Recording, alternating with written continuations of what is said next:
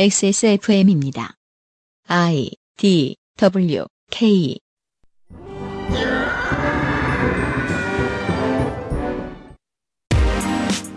그 아실의 유승균 PD입니다. 새누리당은 검사당, 민주당은 변호사당 하고 놀리던 시절이 있었습니다. 불과 10년이 안 되어 입법부의 이러한 출신 구성은 엄청나게 바뀌었는데요. 우리 중 가장 다수를 대변해줄 노동계는 얼마나 국회의원이 되었을까요? 소장이 알아본 결과가 오묘합니다. 2021년 3월 두 번째 목요일에 그것은 알기 싫다는 시사 아카데미로 꾸며드립니다.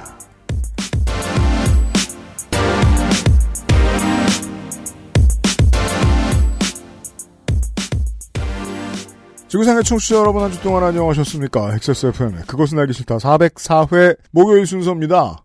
제 옆에는 윤세민 에디터가 앉아있고요. 네, 안녕하십니까. 윤세민입니다. 해서는 안 되는 줄 알고 있었던 상상. 에, 심각한 노동 탄압을 하는 어, 대기업들이 있어요. 상상이요? 아, 지금 그게 이제 상상의 시나리오군요. 네. 대기업이 있다는 상상. 기본. 네. 있어요. 그러면 국가 권력이 만약에 더 강하죠? 그럼 데려다가 질책도 하고 법도 더 빡빡하게 바꾸고 잡아들이고 네. 할 수 있어야 되죠. 근데 한국이 그게 잘 되는 나라인지는 모르겠어요. 만약에 그 국가에게 아, 노동자에 대한 권력이 그렇게 많이 붙어 있지 못했다면 길에서 가두시 하는 것 말고 싸울 수 있는 방법이 없을 수도 있겠죠. 네. 그렇죠. 한국은 그런 나라처럼 때로는 보입니다. 그러니까 가드 시위를 하면서 법정 다툼을 하는 게 모든 이제 노동 문제의 전 그 싸움의 방법이잖아요. 장외에서 싸우는 것 말고는 방법이 없나? 다른 사례로는 어떻게 싸울까? 그냥 다이다이? 오, 옥타곤? 국회로 부르고 국회로 청문회로 부르고 국정조사에 부르고 국정감사에 부르고 네. 하는 소리를 들어봐서 안 되겠다 싶으면은 고발도 조치하고 어, 사법부 행정부로 하여금 법도 바꾸죠. 그리고 어, 뭐 새로운 사업에 대한 그 국가적인 지원을 줄여버리는 방식도 씁니다. 아. 입법부는 돈을 쥐고 있으니까요. 네. 그래서 입법부에 노동자들의 힘이 반영되어 있으면 실제로 할 수 있는 일이 꽤나 많을 거예요. 그렇죠. 네. 또 하나의 퀴즈.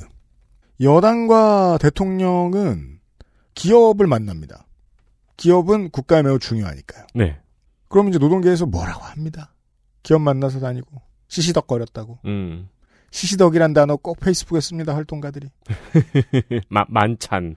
그래서 이제 대통령이나 여당이 노총을 만납니다. 그럼 만난지 아무도 모릅니다.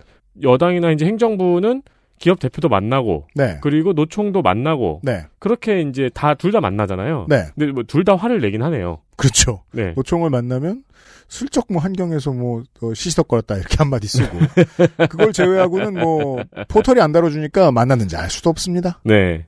어, 이 두 가지의 상황을 조합해 봅시다. 힘이 있다면 이렇게만 당하고 있을 것 같지 않기도 하고. 음. 근데 나라가 다루는 모습을 보면 힘이 아예 없는 것 같진 않고. 어, 실제로는 어떤가? 말씀하신 부분으로 상상을 해보면은, 그러니까 입법부와 노총이 좀 밀접한 관계 를 맺고 있다면은 음, 만나는 것이 그렇게 큰 이벤트가 아니고, 네. 네 상시적으로 밀접한 관계를 맺고 있다면 조금 간단한 문제가 아닌가. 전에 이런 얘기 한 번 했었습니다. IMF 시절에 노사정이 모인 것에 대한 트라우마가 인- 민주노총에 20년째 이어지고 있다. 글쎄 옳시다. 1950년부터 그랬어도 전쟁 끝난 지 17년은 된 건데요. 20년이면. 음, 그렇죠. 네. 20년째 같은 트라우마를 가지고 있다? 그럼 20년간 세상은 어떻게 변했을까? 세상이 지금 어떻게 변했을까에 대한 이야기를 이번 주의 시사 아카데미 시간에 좀 다루어 보겠습니다. 물론 저하고 소장이 떠들면 그냥 학구적인 이야기처럼 들리는 이상한 착시가 있나 봐요. 전혀 그렇지 않은데. 음, 그래서 어 일부 사람들한테는 자기들더러 뭐라고 한다는 사실이 잘 들리지 않나 봐요. 소장님이 노동 문제를 이야기할 때 화를 내시는 분들이 종종 계시죠. 간혹 있어요. 네, 저희들한테는 메일 보내서 막 화내고 그래요. 네. 특히 이제 뭐 활동가분들도 많이 화를 내고요. 네. 근데 이 양반들이 그래도 이런 거 가지고 엄플할 수 없을 것 같은지 밖에다가까지는 얘기 안 하더라고요. 음, 그분들 마음을 아는데 음, 엄플하긴 좀 곤란한 이슈일 겁니다. 아, 오늘의 분석을 한번 들어보시죠. 잠시 후에 시작하도록 하겠습니다. 뉴스 하고요. 그것은 알기 싫다는 한 번만 써본 사람은 없는 빅그린 프리미엄 헤어케어, 나의 마지막 시도 퍼펙트 25 전화영어, 독일산 맥주 효모로 만든 데일리라이트 맥주 효모 비오틴, 이달의 PC로 만나는 컴스테이션에서 도와주고 있습니다. XSFM입니다. 구스베리 추출물로 모근을 더 건강하게 자연 유래 성분으로 자극 없는 세정력, 뛰어난 보습 효과와 영양 공급까지. Big Green 이젠 탈모 샴푸도 빅그린 hair loss 샴푸. 스포츠카처럼 강력한 사양의 high-end급 PC. 고가의 장비들을 내 손으로 조립하는 일, 시간과 열정, 꼼꼼함과 치밀함이 필요합니다.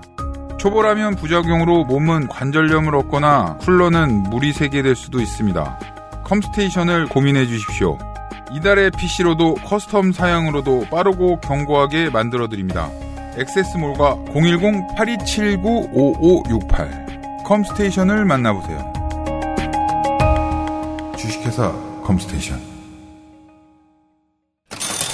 아, 하지만 지금은 이달의 PC를 만나시기가 좀 어렵습니다. 컴스테이션이 컴스테이션이 비상이 났다는 소식입니다. 이유는 비트코인 때문이죠. 그렇습니다. 비트코인 때문에 이경식 사장이 대박을 쳐서 장사에 흥미가 없나? 그러면 아예 가게를 접고 어딘가로 달아났을 거고요. 네, 비트코인 때문에 그래픽 카드가 동나고 전 세계의 반도체 희귀 현상으로 가격이 지금 너를 띄고 있습니다. 정치적 견해. 지금 그 비트코인의 열풍은 결국 국가가 나서서 막는 것이 저는 바람직하다고 봅니다. 아예 하지 말아야 한다는 것이 아니라 인류 환경과 지구에도 해가 되고 있어요. 전기를 너무 많이 씁니다. 아, 네. 비트코인 가격과 그 비트코인을 투자하지 않는 분들에게 가장 직접적으로 타격이 미쳐지는 지점은 데스크탑 PC 용품과 관련된 분야입니다. 어, 비트코인 가격이 상승하면 램 값과 VGA 값이 따라서 춤을 추는데 VGA 가격이 이번에 그 어떤 때보다도 심각하게 많이 올라서 실제로 그래서 주가도 지금 휘청하고 있죠.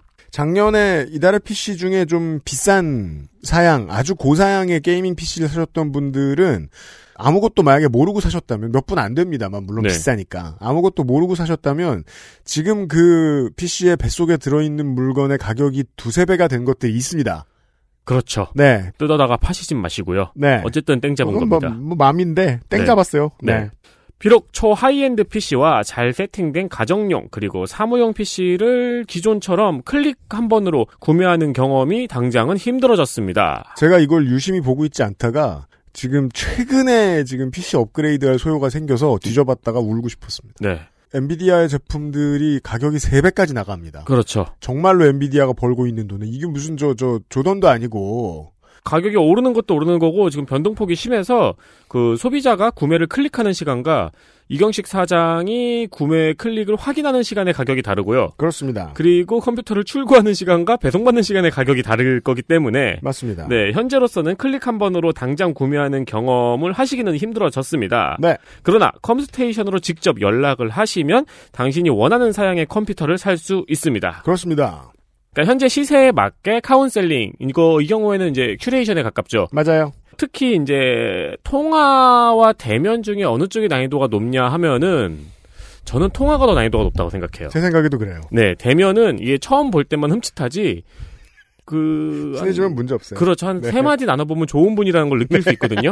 여튼 가격이 안정화되면 액세스몰에서 다시 제품 판매를 개시할 예정이고요. 네. 컴스테이션으로 직접 전화하셔서 문의하시는 게 좋습니다. 그러시고요. 급하지 않다면 가격이 안정되는 걸 기다리는 것도 좋습니다. 맞습니다. 지금 당장은 정말 급하지 않다면 아마 컴스테이션에 문의하셔도 업그레이드를 추천할 겁니다. 네. 그 보증이 가능한 중고 제품을 구할 때에도 상담을 하시면 괜찮고요.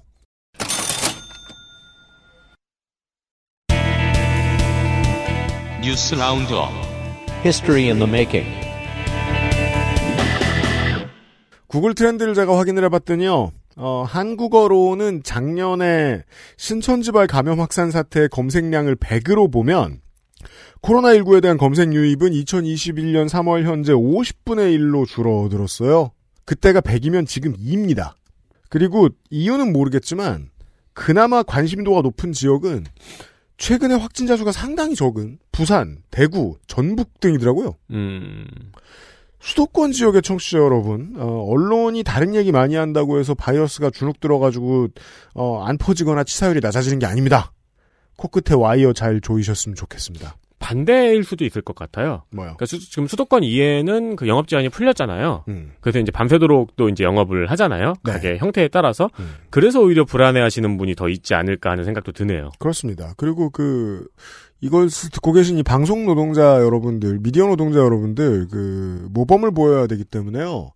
어, 촬영할 때 마스크를 쓰시는 분한테 코끝에 와이어 좀 조이라고 잔소리해 주십시오.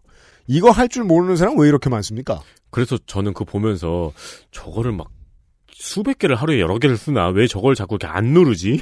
수액이에요? 그런 수액은 서태지 데뷔 때 하던 거예요. 신품 그대로 얹고 나오는 거. 그거 이렇게 꾹꾹 누르면 기분 좋지 않아요? 자, 와이어를 쓰세요, 반드시.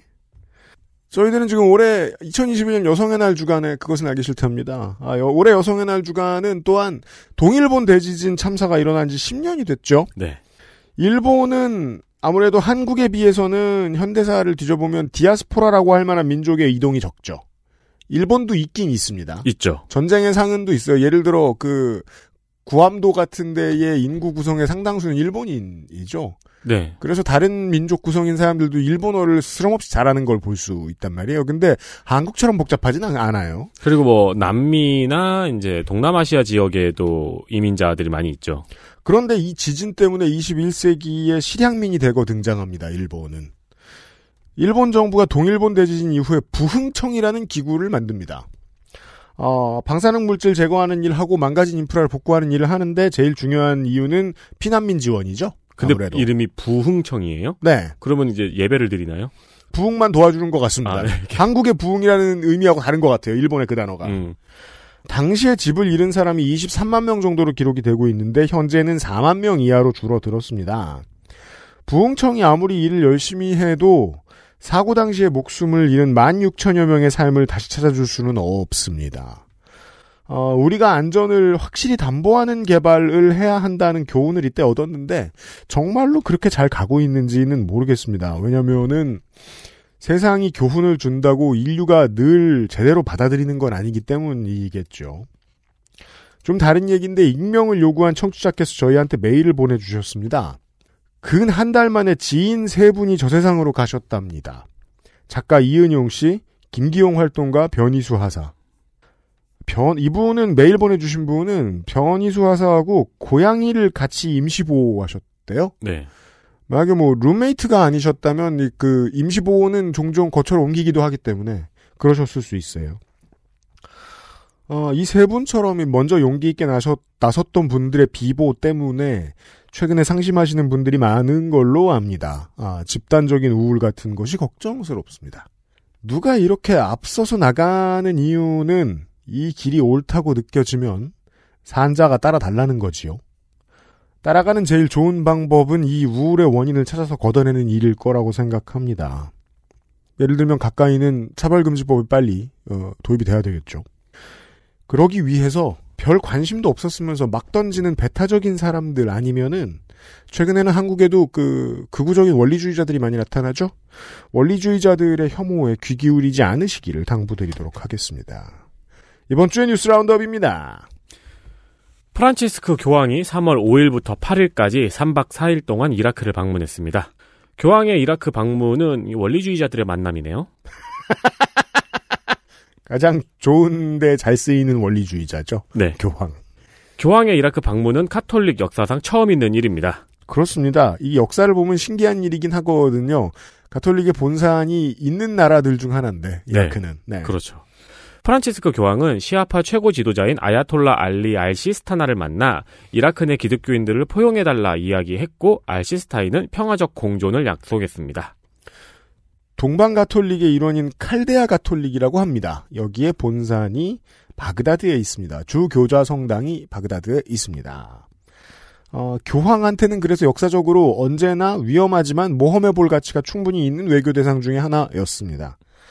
그래서 옛날에 99년이었나요? 그때는 그 교황 하면 한 사람밖에 안 떠올랐잖아요. 요한 바오로. 요한 바오로 2세 시절에 한번 추진한 적이 있었는데 그때는 이라크 하면 한 사람밖에 안 떠올랐잖아요. 후세인. 사담 후세인이 못 오게 했었어 가지고 네. 예, 22년이 더 걸렸네요. 제가 지난주에 IS 이야기를 하면서 박멸이라는 단어를 썼는데 그게 적절치가 않았던 것 같아요. 얼마 전에 바그다드 중심부에서 IS로 보이는 자살 폭탄 테러가 있었고 110명 정도가 희생당했습니다. 관련해서 교황이 IS 때문에 피해를 입은 시민들을 만났습니다. 근데 IS로부터 피해를 입은 시민으로 말할 것 같으면 이라크 국민 전부라고 볼 수 있단 말입니다. 네. 당연히 모술에 들렀고요. 쿠르드 자치구도 들렀습니다. 어, 참여정부 시절에 우리 군이 있었던 아르빌에 들렀고 6년 전에 그 난민선을 타고 가다가 사망한 이락 시리아 난민 아기 알란 쿠르디의 사진이 엄청나게 유명해졌었죠. 아일란 크루디. 고인의 아버지를 만났습니다.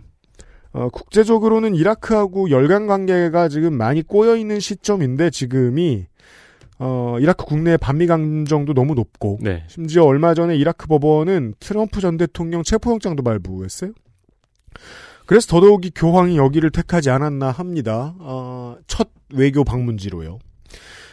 물론 미국이 교황청이 뭘 한다고 외교적으로 태도가 바뀌고 하는 나라는 아니지요. 미국 관련 시설에 최근에 친 이란 세력이 자꾸 로켓을 쏘고 이라크 내에서 음. 어, 이라크랑은 계속 험악한데 그래서라도 국제적으로 관심을 좀 가져달라 하는 부탁을 교황이 어, 전 세계 시민들에게 하러 갔던 겁니다. 네. 의미 있는 뉴스를 전해드렸습니다.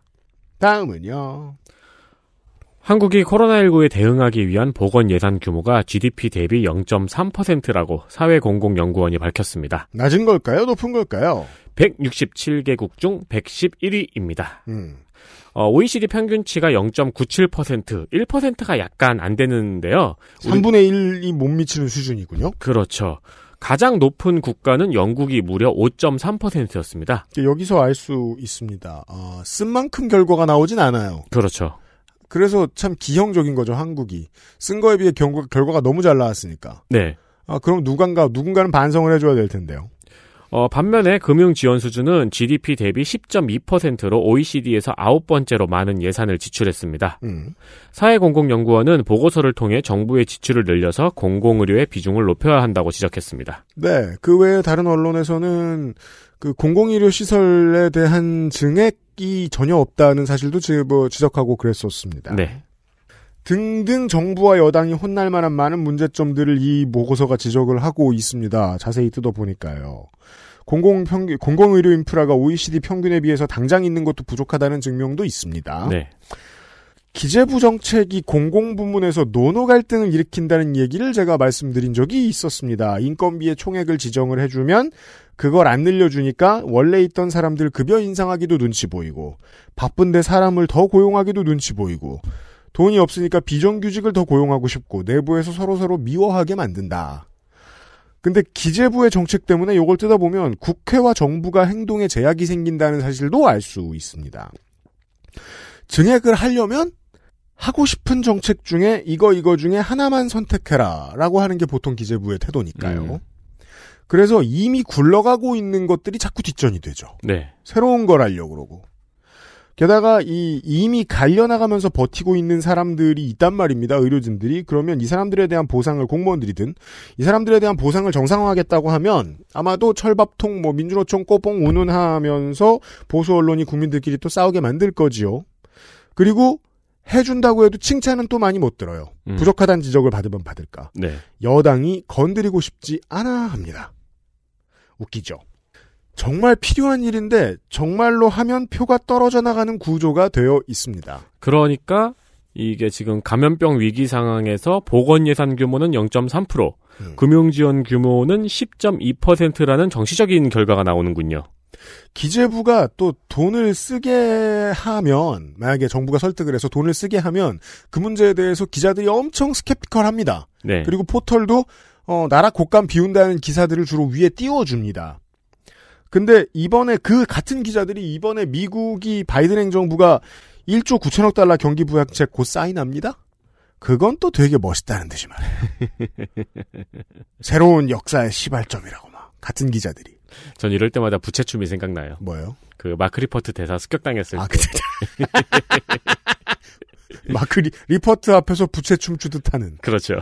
그 기자들이 말한 1.9조 1.9조 달러는 우리나라 돈으로 2,200조 원입니다. 와. 그런데 지금 우리나라가 한국이 100분의 1이 안 되는 20조를 써야겠다고 하는데 그걸 못 쓰게 하느라고 같은 기자들이 열심히 기사를 쓰고 있습니다.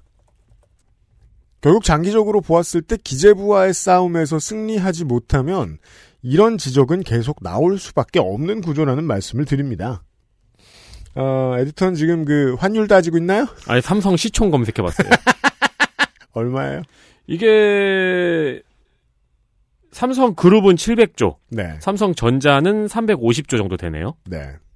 뭐 그 돈 많아야죠. 열심히 일하는 회사니까. 네, 네. 근데 어, 돈 좀 더 썼으면 좋겠습니다. 기재부가. 다음 보죠. 민주노총, 민변, 전농, 천주교 정의구현 사재단 등 100개의 시민사회단체가 모여 국가보안법 폐지 국민행동을 출범했습니다. 뭐 묘하죠? 혹은 모르셨을 겁니다. 한국은 국가보안법이 아직 있습니다. 네. 3년 전에요. 2018년에 국가보안법 어긴 사람에게 주어지는 징역형과 자격정지가 합헌이라고 헌재가 결정했습니다. 네. 그때 뭐 국가보안법에 존폐가 결정된다 이렇게 얘기했는데 약간의 어폐가 있고 국가 국보법을 어긴 사람에게 주어지는 벌이 맞느냐를 결정한 거예요. 근데 합헌이라고 했습니다. 여튼 뭐 비슷하게 됐죠. 그 이 법이 간첩을 잡았는지 생사람을 잡았는지에 대한 문제가 온 국민이 다 아는 이 문제가 꼭 헌법재판관의 영역이 아니긴 한데요. 아무튼 그때의 결정으로 아직도 존재한다는 사실을 알려드립니다. 많은 분들이 관심이 없으실 것 같아서 골라봤어요. 어, 묘하고 어색한 뉴스는 또 있습니다. 이낙연 대표가 민주당과 한국노총의 고위급 정책 협의회에 참석해 ILO의 사회보장 관련 협약을 단계적으로 비준하겠다고 밝혔습니다. 네, 이제는 당대표가 아니니까 퇴임하기 직전에 이런 만남을 가진 겁니다. 또한 근로자의 날을 노동절로 되돌리는 명칭 변경이 3월 임시국회에서 꼭 처리되었으면 한다고 말했습니다. 네, 한국에 아직도 안 고쳐진 것 시리즈입니다. 노동절이 아직 그 이름을 못 찾았습니다. 법적으로. 네. 덤으로 어, 여당 대표가 퇴임 전날 노동계를 만난 건 전향적인데요. 만난 게 한국노총인 게 독특하죠. 이 문제에 관심이 없으셨던 분들 입장에서는. 왜냐하면 한국노총은 고분고분하고 정치권에 많이들 들어갔거든요. 이런 것은 저희들의 선거방송 시간에 좀 들으실 수 있습니다. 근데 민주당에는 별로 안 들어갔잖아요. 무슨 말씀이십니까? 지난번 노, 노동부 장관 김영주 의원, 아, 그러네. 네, 한정혜 의원, 주로 한노총 소속, 음. 한노총 출신들입니다. 네. 저는 한, 한노총 출신 국회의원 하면 이미자 의원밖에 생각이 안 나서. 한노총 출신 국회의원 엄청나게 많습니다, 양당에. 반대로 민주노총은 어떤 태도를 유지하고 있느냐. 이번 당대표의 임기로 볼 것 같으면은, 어, 작년 말에 당대표실을 점거한 적이 있죠. 여당 입장에서 봤을 때는요, 대화가 되는 쪽도 안 되는 쪽도 딱히 훌륭한 파트너는 아닌데요, 제가 보기에는. 근데 ILO 협약을 비준하자면 같이 일을 해야죠. 사실 이 얘기 때문은 아니고, 한국은 노동절이 법적으로 노동절이 아니라는 얘기를 드리고 싶었습니다. 다음 보시죠. 하버드 램지어 교수의 논문이 성이 뭐였지? 이게 성이지. 네. 존 마크 램지어죠. 네. 하버드 존 마크 램지어 교수의 논문에 대해서 해외 주요 언론들이 잇따라 보도하고 있습니다. AP통신에서도 위안부 관련 주장이 큰 논란을 불렀다고 보도했고요. 영국의 가디언은 이 논문이 분노를 촉발했다고 전했습니다. 음, 폭스뉴스에서도 저희가 가장 많이 얘기하는 외신이 폭스뉴스인 것 같아요. 어쩌다 보니. 네. 왜냐하면 폭스뉴스에서 다루면 폭스뉴스 마저 다뤘다라고 얘기할 수 아, 있거든요. 그쵸. 그 낭떠러지 끝에 있으니까. 네. 폭스뉴스에서도 비판적인 해설을 내놓았습니다. 네. 한편 램지어 교수는 논문은 이미 본인의 손을 떠났고 다른 학자들의 평가에 맡기겠다고 하버드 교내지에 전했습니다. 마치 어 영화 미나리는 그 한국 영화도 아니고 내용이 한국적이지도 않다잖아요. 네. 근데 그 이야기를 들으면 반갑고 막 정말로 무언가 한국이 얻을 수 있는 것도 있듯이 해외 메이저 언론이 최근 막 이걸 보도를 많이 하고 있는데 아, 한일 관계에 대한 거나 외교 문제에 대한 게 주된 이슈가 아니에요. 이 기사들을 보면. 음. 그럼에도 불구하고 한국이 얻어갈 게 있죠. 어떻게 비유하면 좋냐면 최근에 LH 직원들의 투기 문제가 쏟아져 나오잖아요. 네. 그좀 너무 이상한 거예요. 이게 아니랬던 적이 없거든요. 그렇죠. 뒤져보면 80년대 말부터 이런 보도들은 있어요. 네. 주공 직원들이 뭐 무슨 무슨 비리를 저질렀다. 감사원이 수사에 착수했다. 작년에도 있고 재작년에도 있고 계속 있어요. 근데 최근에 분위기가 바뀌었잖아요. 어떤 점에서 바뀌었냐면 투자할 곳이 사라져간다. 어, 대박이 없어진다. 미 지금 영끌 안 하면 끝장이다. 이런 공포를 언론이 한동안 어- 어, 넣어놓고 공정 논란이 화두가 된 시대가 됐잖아요. 네. 이제 와서야 이 문제가 일면 이슈로 떠오를 수 있게 됐다는 거예요. 사람들이 보고 제대로 승질나기 시작했으니까. 음. 이 문제를 해석할 수 있게 돼서. 음. 박탈감을 여기에다가 대입할 수 있게 된 순간 일면 이슈가 된 거죠. 네. 마찬가지입니다. 일본이 극우적인 역사 수장주의를 서양의 학계나 정계에 주입시키려는 노력을 한 게 반세기가 넘었습니다. 우리는 늘 알고 있었어요. 근데 전 세계에서 아시아의 정치적 중요성이 강조되는 이제 와서야 문제 제기가 되기 시작했다라고 보는 게 맞지 않을까 합니다. 이런 견해가 제가 보기엔 가장 설득력이 있었습니다. 지금 때가 맞았다. 이해가 된다. 네. 네. 왜냐하면 지금 이 문제에 대해서 반발하는 건 한국만이 아니죠. 중국도 그럴 거예요. 음. voice가 커집니다. 맞아요. 네. 이런 짓을 하는 게 존 마크 램저 한 사람뿐만이 아니라는 걸 우리는 아는데 이제 남들도 알아가기 시작했습니다. 어, 전쟁 범죄의 또 다른 한 축에 일본이 있다는 걸 아예 인식하지 못하던 사람들이 되게 많았습니다. 인류에서는 이 시대를 벗어나고 있다는 신호입니다. 이 얘기를 자세히 한 게 지난주 미나문구였습니다. 참고해 주시길 바랍니다. 마지막 뉴스. 쿠팡에서 또 물류배송 노동자의 사망사고가 발생했습니다. 네. 심야 배송을 전담하던 송파 캠프 소속의 계약직 노동자가 지난 8일 사망한 채로 발견이 되었습니다. 네. 부검의는 심장이 많이 부어올랐고 뇌출혈이 있었다고 전했습니다. 그리고 정규직 직원의 사망 뉴스, 뉴스도 있습니다. 네, 구로 캠프에서 일하던 관리자 직급의 캠프 리더도 지난 6일 사망한 것으로 밝혀졌고 정확한 사인은 아직 밝혀지지 않았습니다. 그렇습니다. 어, 계속해서 생각날 때마다 이 운송업계에서 일어나고 있는 산재에 대해서 말씀드리는 것도 이 문제에 대한 여론이 꺼지지 않기를 바라는 마음이 있기 때문입니다. 근데 사인이 안 밝혀졌는데 보도를 하고 잘 보이는데 배치하는 거, 어, 우리나라 언론 특기 아닙니까? 음. 지금 이 뉴스가 오히려 연관성이 있다면 더 있을 것 같습니다. 상관없는 백신 관련 보도보다는. 그거 할 거면 이걸 보도해줬으면 합니다. 생각보다 보도가, 보도량이 너무 없어요. 쿠팡은 억울해 합니다. 저는 그것을 이해합니다. 그나마 산재 신청을 처리하는 기업이 찾아보면 업계에서 쿠팡밖에 없습니다. 음. 다른 대기업들은 산재 제로주의예요, 아직도. 네. 어떻게든 조용히 넘어가려고 겁나 최선을 다합니다. 산재 신고 거의 안 합니다. 그래서 업계 1위니까 당한다라는 말도 맞습니다. 견제를 심하게 받는 것도 맞아요. 근데 최악인 기업들에 비해서 잘했다는 게 산재 문제를 계속 터뜨려도 된다는 건 아니니까. 역으로 그래서 산재 신고하고 처리를 막는 기업들이 뻔히 보이거든요. 이런 기업들을 더 열심히 찾아내고 벌을 주는 게 쿠팡한테 더 큰 압박이 될 수도 있을 것 같습니다. 법은 보통 옆에서 안 지키니까 당당하게 안 지키게 되는 거라고 생각합니다. 바람직한 건지는 잘 모르겠지만 업계 1위를 선제적으로 고쳐놓고 그 다음에 밑으로 내려가면서 고치게 만드는 방식이었잖아요. 그렇죠. 네. 네. 뭐로 가도 좋은데 이렇게까지 보도를 안 하고 넘어가기에는 이 사고들은 찾아보면 너무 많아요. 네. 그래서 얘기했습니다. 뉴스 라운드업이었습니다. XSFM입니다.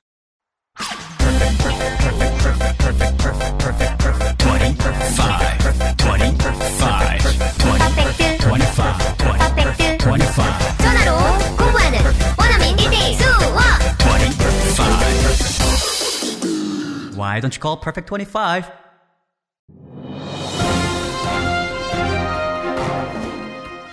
자, 전화 연결해 보겠습니다. 여보세요? 데일리라이트 맥주 효모 드셔보셨다고요? 네, 비슷한 다른 회사 제품도 먹어봤는데요. 분말이라 역하고 먹기가 많이 불편했거든요.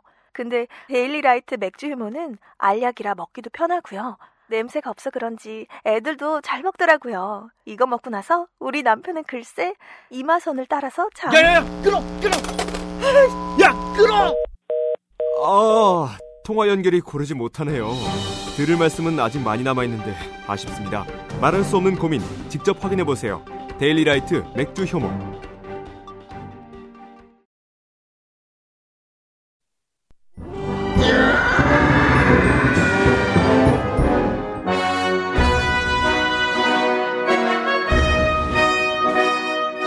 학구적인 정치 탐방 시사 아카데미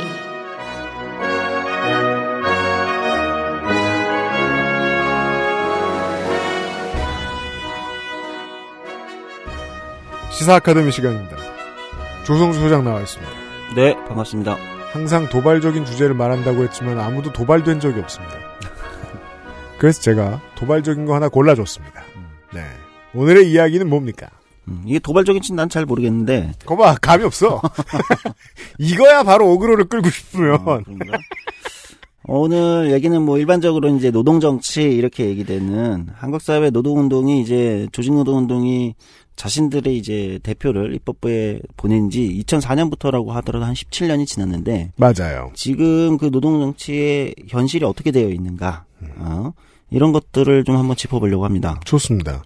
그 우리가 우리 입장에 맞는 대표자를 보내는 문제에 대해서 아 재평가로는 한국은 아직 시작도 못했습니다. 상당수의 막 내노라 하는 막 언론인 오피니언 리더 이런 사람들이 정치는 잘난 놈이 하는 줄 알아요. 그렇죠. 어릴 때부터 되게 공부 잘하고 잘 나가던 사람이 하는 줄 알아요. 그런 사람들이 하면 보통 정치가 망하죠. 정치는 특히 입법부는 입법부에 들어가는 대표자를 우리 손으로 뽑는단 말입니다. 그 사람들은 어, 그 나라 사람들의 모든 면에서 평균치가 나가는 게 저는 가장 이상적이라고 생각합니다. 시민의 얼굴을 닮은 사람들이 대표가 된다라고 얘기하죠. 네. 21세기 초반만 하더라도 그때 가만있자 여야가 몇 번 바뀌었지만 거대 정당 두 개가 하나는 검사당 하나는 변호사당 이렇게 불렀습니다. 네, 그렇죠. 네. 지금 좀 변화한 것 같기도 하지만 그리고 노동 정치라고 이야기를 하면 어, 당연히 진보 정당의 역사와도 함께 합니다만 네. 생각보다 진보정당의 원내 진입과 무관하게 노동계 출신의 운동가 출신의 정치가들은 다른 당당에도 있었습니다. 예, 지금도 많습니다. 지속적으로 있어 왔어요. 네. 네. 꾸준히 늘었습니다. 네. 음. 그러니까 어, 일반적으로는 뭐 아무래도 이제 뭐 진보 정당 이런 쪽에 관심 있으신 분들은 2004년에 민주노동당이 이제 원내 진출하고 나서 당시에 이제 10명, 그 10명 중에 상당수가 이제 노동운동가 출신이 있었는데 네. 뭐 여러분들이 이제 잘 기억하시는 뭐 심상정, 노회찬, 뭐 권영길 뭐 이런 분들이 있었죠. 최순영 전 의원도 있었고요. 네. 이제 그 역사가 한쪽이 이제 노동 정치에 이제 대표적으로 이제 많이 회자되고 음. 뭐 또는 평가되고 뭐 이렇게 되는데 사실은 그 흐름도 하나가 있었다면 오늘 음. 오늘 그것도 좀 다루겠지만 또 네. 한쪽에서는 어 민주당이나 또는 그 지금은 이제 국민의힘 예전에는 뭐 새누리당 또는 한나라당 음. 어 이런 쪽의 계열에서도 어 꾸준히 노동조합 출신 노동운동가가 사실은 입법부에 계속해서 대표성을 가지고 진출을 했었죠. 음. 네, 특히 뭐 한국의 양대 노총 중에 이제 한국노총 같은 경우는 어, 과거에는 한나라당, 새누리당 또는 이제 지금은 이제 민주당과 조직적 연계를 가지고 노동조합의 지도자들이 이제 노동정치에 진출을 하는 걸 꾸준히 해왔고요. 맞아요. 사실 그것도 큰 양대 축이라고 보면 될 것 같아요. 한쪽에 이제 진보 정치라고 대표되는 축이 있다면 음. 노동 정치에서 또 한쪽에는 이제 민주당 어 뭐 이걸 뭐 리버럴 정당과의 뭐라고도 얘기를 하는데 민주당 또는 이제 한나라당 음. 어 새누리당 계열 또는 국민의힘 이런 쪽이랑 또 해왔던 기존 보수 정당이라고 얘기되는 여기하고도 해왔던 노동 정치의 어떤 진출 역사가 있고 지금도 이미 이제 진출을 해 있죠. 그렇습니다. 네. 그 제가 아까 그 검사하고 변호사 얘기했던 이유가 그 비율이 너무 높다는데 문제가 있습니다. 맞습니다. 예를 들어 검찰도 대부분이 돼야 되고 뭐 사법권을 행사하는 사람들도 국민을 위해 일하는 노동자들이니까 이 사람들을 대변을 해야죠. 그렇다면 300석이 있는 대한민국의 국회에서 검찰 출신은 몇 명 있는 게 좋을까? 한 0.01명 정도 있으면 괜찮을 거예요. 그러니까 변호사는 한 0.1명? 네. 그러니까 뭐 인구 대비로 입법부로 똑같이 얘기를 할 수는 없겠지만 음. 사실은 일반적으로 이제 저 같은 사람은 그렇게 생각하거든요. 이제 법조인이 입법부에 많아지는 것, 법조인 출신이 입법부라는 곳에 많아지는 것은 음. 아까 얘기했듯이 시민의 얼굴을 닮은 사람들이 어, 대표성을 네. 획득해야 된다는 원리에 비교하면 음. 적절치 않을 수 있다. 어, 그러니까 입법부는 음. 우리가 사법부와 분리를 시켜놓는 건 이유가 있는 거잖아요. 그럼요. 사법부와는 다른 논리와 음. 다른 에너지가 작동해야 되는 곳이기 때문에 있는 거죠. 그러니까 입법, 사법, 행정이 단순히 뭐 우리 뭐 중학교 교과서 수준에서 이제 권력 간의 견제만을 얘기하는 것이 아니라 애초에 구성 논리가 다른 거죠. 예, 사법부는 어떻게 보면은 사회 안정 또는 뭐 법질서 뭐 예를 들면 그 이렇게 얘기해요. 현대 민주주의로 오면서 사법부는 귀족정이 음. 사법부로 안착한 거고 네. 역사를 보면 그러합니다. 입법부로 안착된 것이다. 네. 아, 이제 보통 이렇게 얘기를 하는데 그러니까 논리 자체가 완전 다른 거잖아요. 처음부터 이런 걸 까면서 시작하네요. 다른 얘기를 할 건데 아마도 오늘은 그런 핑계들 됩니다. 똑똑한 사람이 해야 된다. 네. 법을 다뤄본 사람이 해야 된다. 웃기는 소리입니다. 그런 건 돈을 좀 더 들여서 기재부에서 돈을 좀 더 써가지고 국회에다가 국회가 입법과 관련된 연구위원들을 더 많이 집어넣으면 됩니다. 맞습니다. 국회의원은 입장을 가지고 말하고 떠드는 일을 하면 그만입니다. 우리는 이런 입장이 있어. 예를 들어 뭐 농촌을 대변하는 사람이야. 뭐 저 농민 출신이야.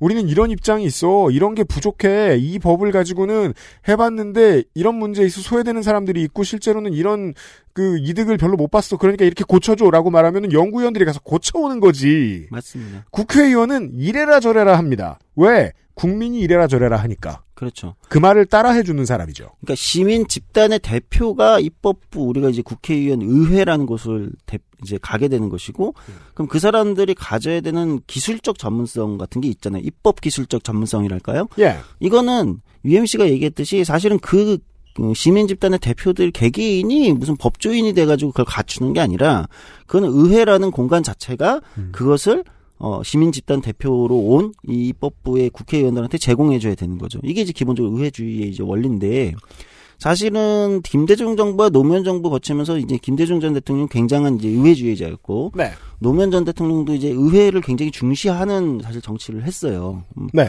그렇기 때문에 김대중 노무현 정부의 굉장히 큰 성과 중 하나로 사람들이 잘 모르는 게 국회 내 입법조사처와 예산정책처를 만들었다는 거예요. 그러니까 의회 내 이제 의원들에 대한 입법 지원 조직이죠.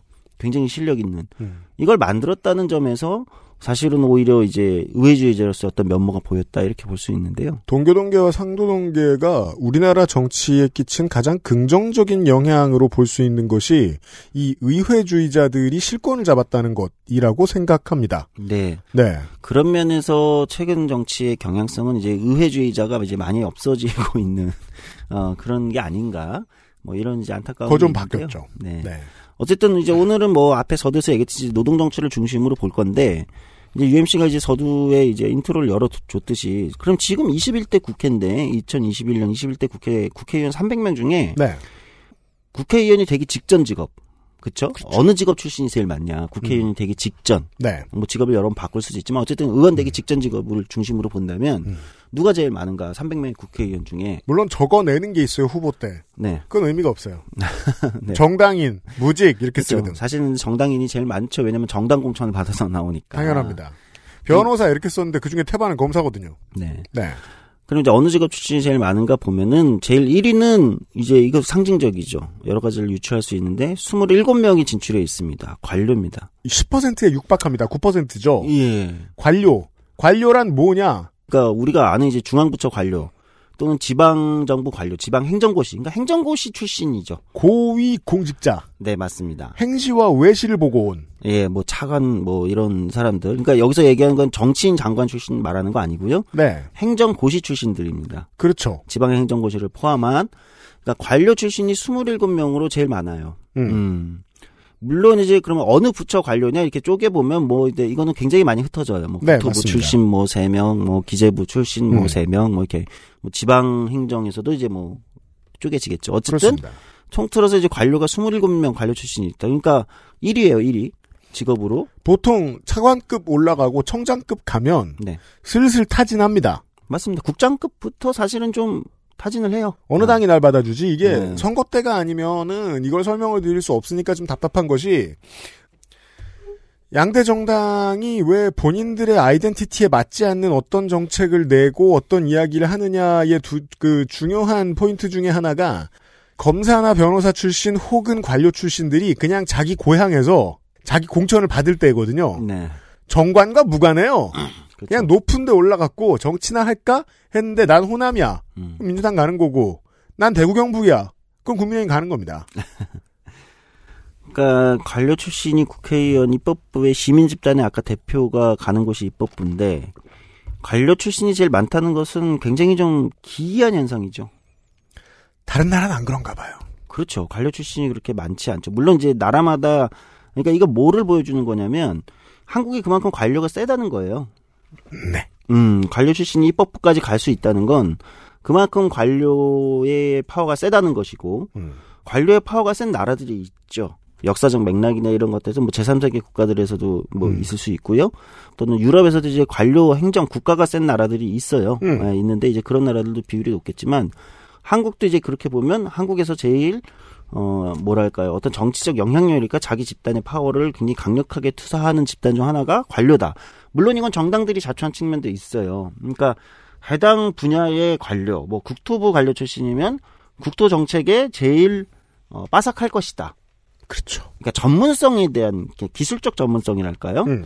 그런 거에 대한 한 이제 우리 정당들의 신화가 있죠. 아까 이제 변호사나 검사 출신이 많아지는 것도 그런 거잖아요. 음. 그러니까 이제 관료도 이제 그런 측면에서 장점이 있겠지만 파워 밸런스 안배랄까요? 그런 음. 점이 가장 답답한 측면이에요. 기재부 출신, 기재부 때문에 맨날 휘둘려, 여당이. 음. 그러면 기재부 출신을 등용한 다음에 나중에 자기 당에 데리고 옵니다. 지금 올라가는 최근에 승진한 고위 관료들더러 우리 앞으로 우리 당 쪽에 좋게 봐달라는 의미도 있어요. 그렇죠. 악순환이죠. 네, 사실 긍정적이라고 보기 힘듭니다. 음. 관료가 아마 이렇게 많은 비율을 차지하는 나라는 사실 거의 없을 거예요. 그렇군요. 두 번째로 많은 직업이 뭘까? 어, 공동 2위예요. 음. 보니까 공동 2위예요. 21대 국회에서. 그럼 이제 아마 청취자분들이 여기서 이제 어 나올 거예요. 그러니까 맞추기 어렵지 않나요? 변호사 출신. 네. 그리고 음. 언론인, 그러니까 기자 출신이겠죠. 네. 언론인이 뭐 꼭 기자가 아니고 아나운서일 수도 있는데 음, 어쨌든 그렇죠. 언론사 어, 언론- 출신. 어, 언론인 출신, 기자 출신, 아니 그러니까 음. 언론인 출신 그리고 변호사 출신 음, 각각 20명씩 있습니다. 그렇습니다. 그러니까 전 직업이 변호사였던 사람이 20명, 언론인이었던 사람이 20명. 네. 음. 어떻게 보면 어, 어, 쉽게 맞출 수 있어요. 왜냐하면 하나는 언론인은 기본적으로 대중 노출도가 굉장히 많고 정치하고 굉장히 밀접한 어 뭐랄까요? 이걸 하고 있잖아요. 직업 자체가. 기본적으로 표를 얻기에 용이합니다. 네. 그래서 이제 그런 정보도 많고 하니까 이제 언론인 출신이 20명이나 있어요. 꽤 많은 겁니다. 네. 생각해 보면, 이제, 미디어 노동자 출신이라서 미디어 노출도가 처음부터 있었던 사람들이다라고 생각하면, 과거에는 뭐 심지어 연기자들도 있었기 때문에. 네 그렇습니다 예. 물론 이제 언론인 출신들이 가지는 또 장점이 있죠. 그러니까 이제 입법부 관련된 가끔 제가 뭐 강의 같은 걸 나가면 국회 보좌진 양성 뭐 이런 강의를 나가면 많이 하는 말이 이제 국회 보좌진이라는 직업 이 뭐하고 제일 유사하냐? 그러니까 전문직 기자하고 굉장히 유사하다. 음. 어, 해당 분야 전문직 기자가 하는 거 하고 어떤 걸 취재하고 문제점을 보고 제보 받고 공부하고 그렇죠. 취재 나가고 실사하고 음, 네. 대안 제시하고 음, 이 대안 제시라는 방법이 이제 입법적으로 이제 한다는 것이지 그렇죠. 어, 굉장히 유사하다 이렇게 보여요. 그러니까 음. 그런 측면에서 언론인들이 어떤 입법부 활동을 하는데 장점이 있을 수도 있어요. 할 수는 있다. 네, 이제 그런 전문성이 있을 수 있고 그것보다도 이제 음, 솔직히 말하면 한국에서는 이제 언론인들이 정치와 밀접하게 연관되기가 굉장히 쉬운. 근데 네. 이건 이제 매우 그냥 뜬구름 잡는 어 중립 기업하고는 안 될 때 중립 기업 박는 소리죠. 음, 왜냐면 피해가 너무 큽니다. 커요. 아, 폐해가 있죠. 한동안 못하던 얘기 중에 하나인데 그 올 초였나요? 작년 말이었나요? 그 한겨레 내부에서 젊은 기자들과 일부 베테랑들 사이에 큰 크나큰 반목이 있었습니다. 양쪽에서 봤을 때는 젊은 기자들은 데스킹이 안 베테랑들 속에서는 베테 뭐냐 젊은 기자들이 데스킹이 안 되니까 음. 아, 실수를 얼마든지 할 수 있다. 음. 혹은 잘못된 오피니언 리더의 말을 따라갈 수 있다. 이런 걱정을 하는 수준인데 음. 얼마든지 걱정해도 됩니다. 근데 젊은 기자들 입장에서는 저것들 이씨 공천 받으려고 줄 서놓고서 속마음은 왜 안 떠들고 점잖은 척해? 음, 라고 생각하는 거거든요, 사실은. 음. 실제로는 모든 언론사가 다 젊은 기자들 그 생각하고 있습니다. 문제가 그러니까 커요.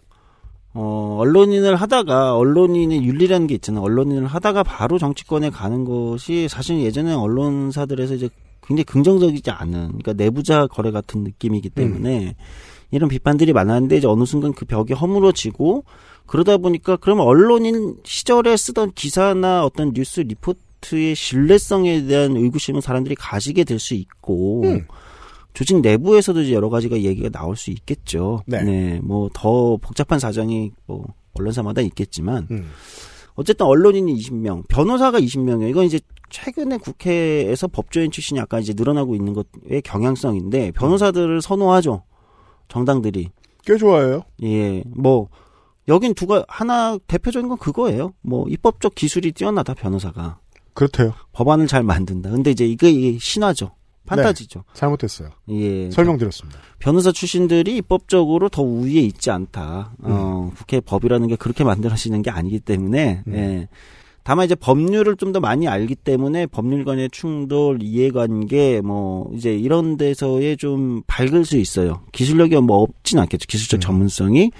그러나, 어, 그런 사람이 그렇게 많아야 되냐. 음. 그건 어차피 법 사이에서 두들기거나 그것도 물론 잘못됐습니다만 예. 입법위원 그 저 조사위원이 한다고요. 예, 법제실이나 뭐 이런 데서 다 검토가 되기 때문에 네.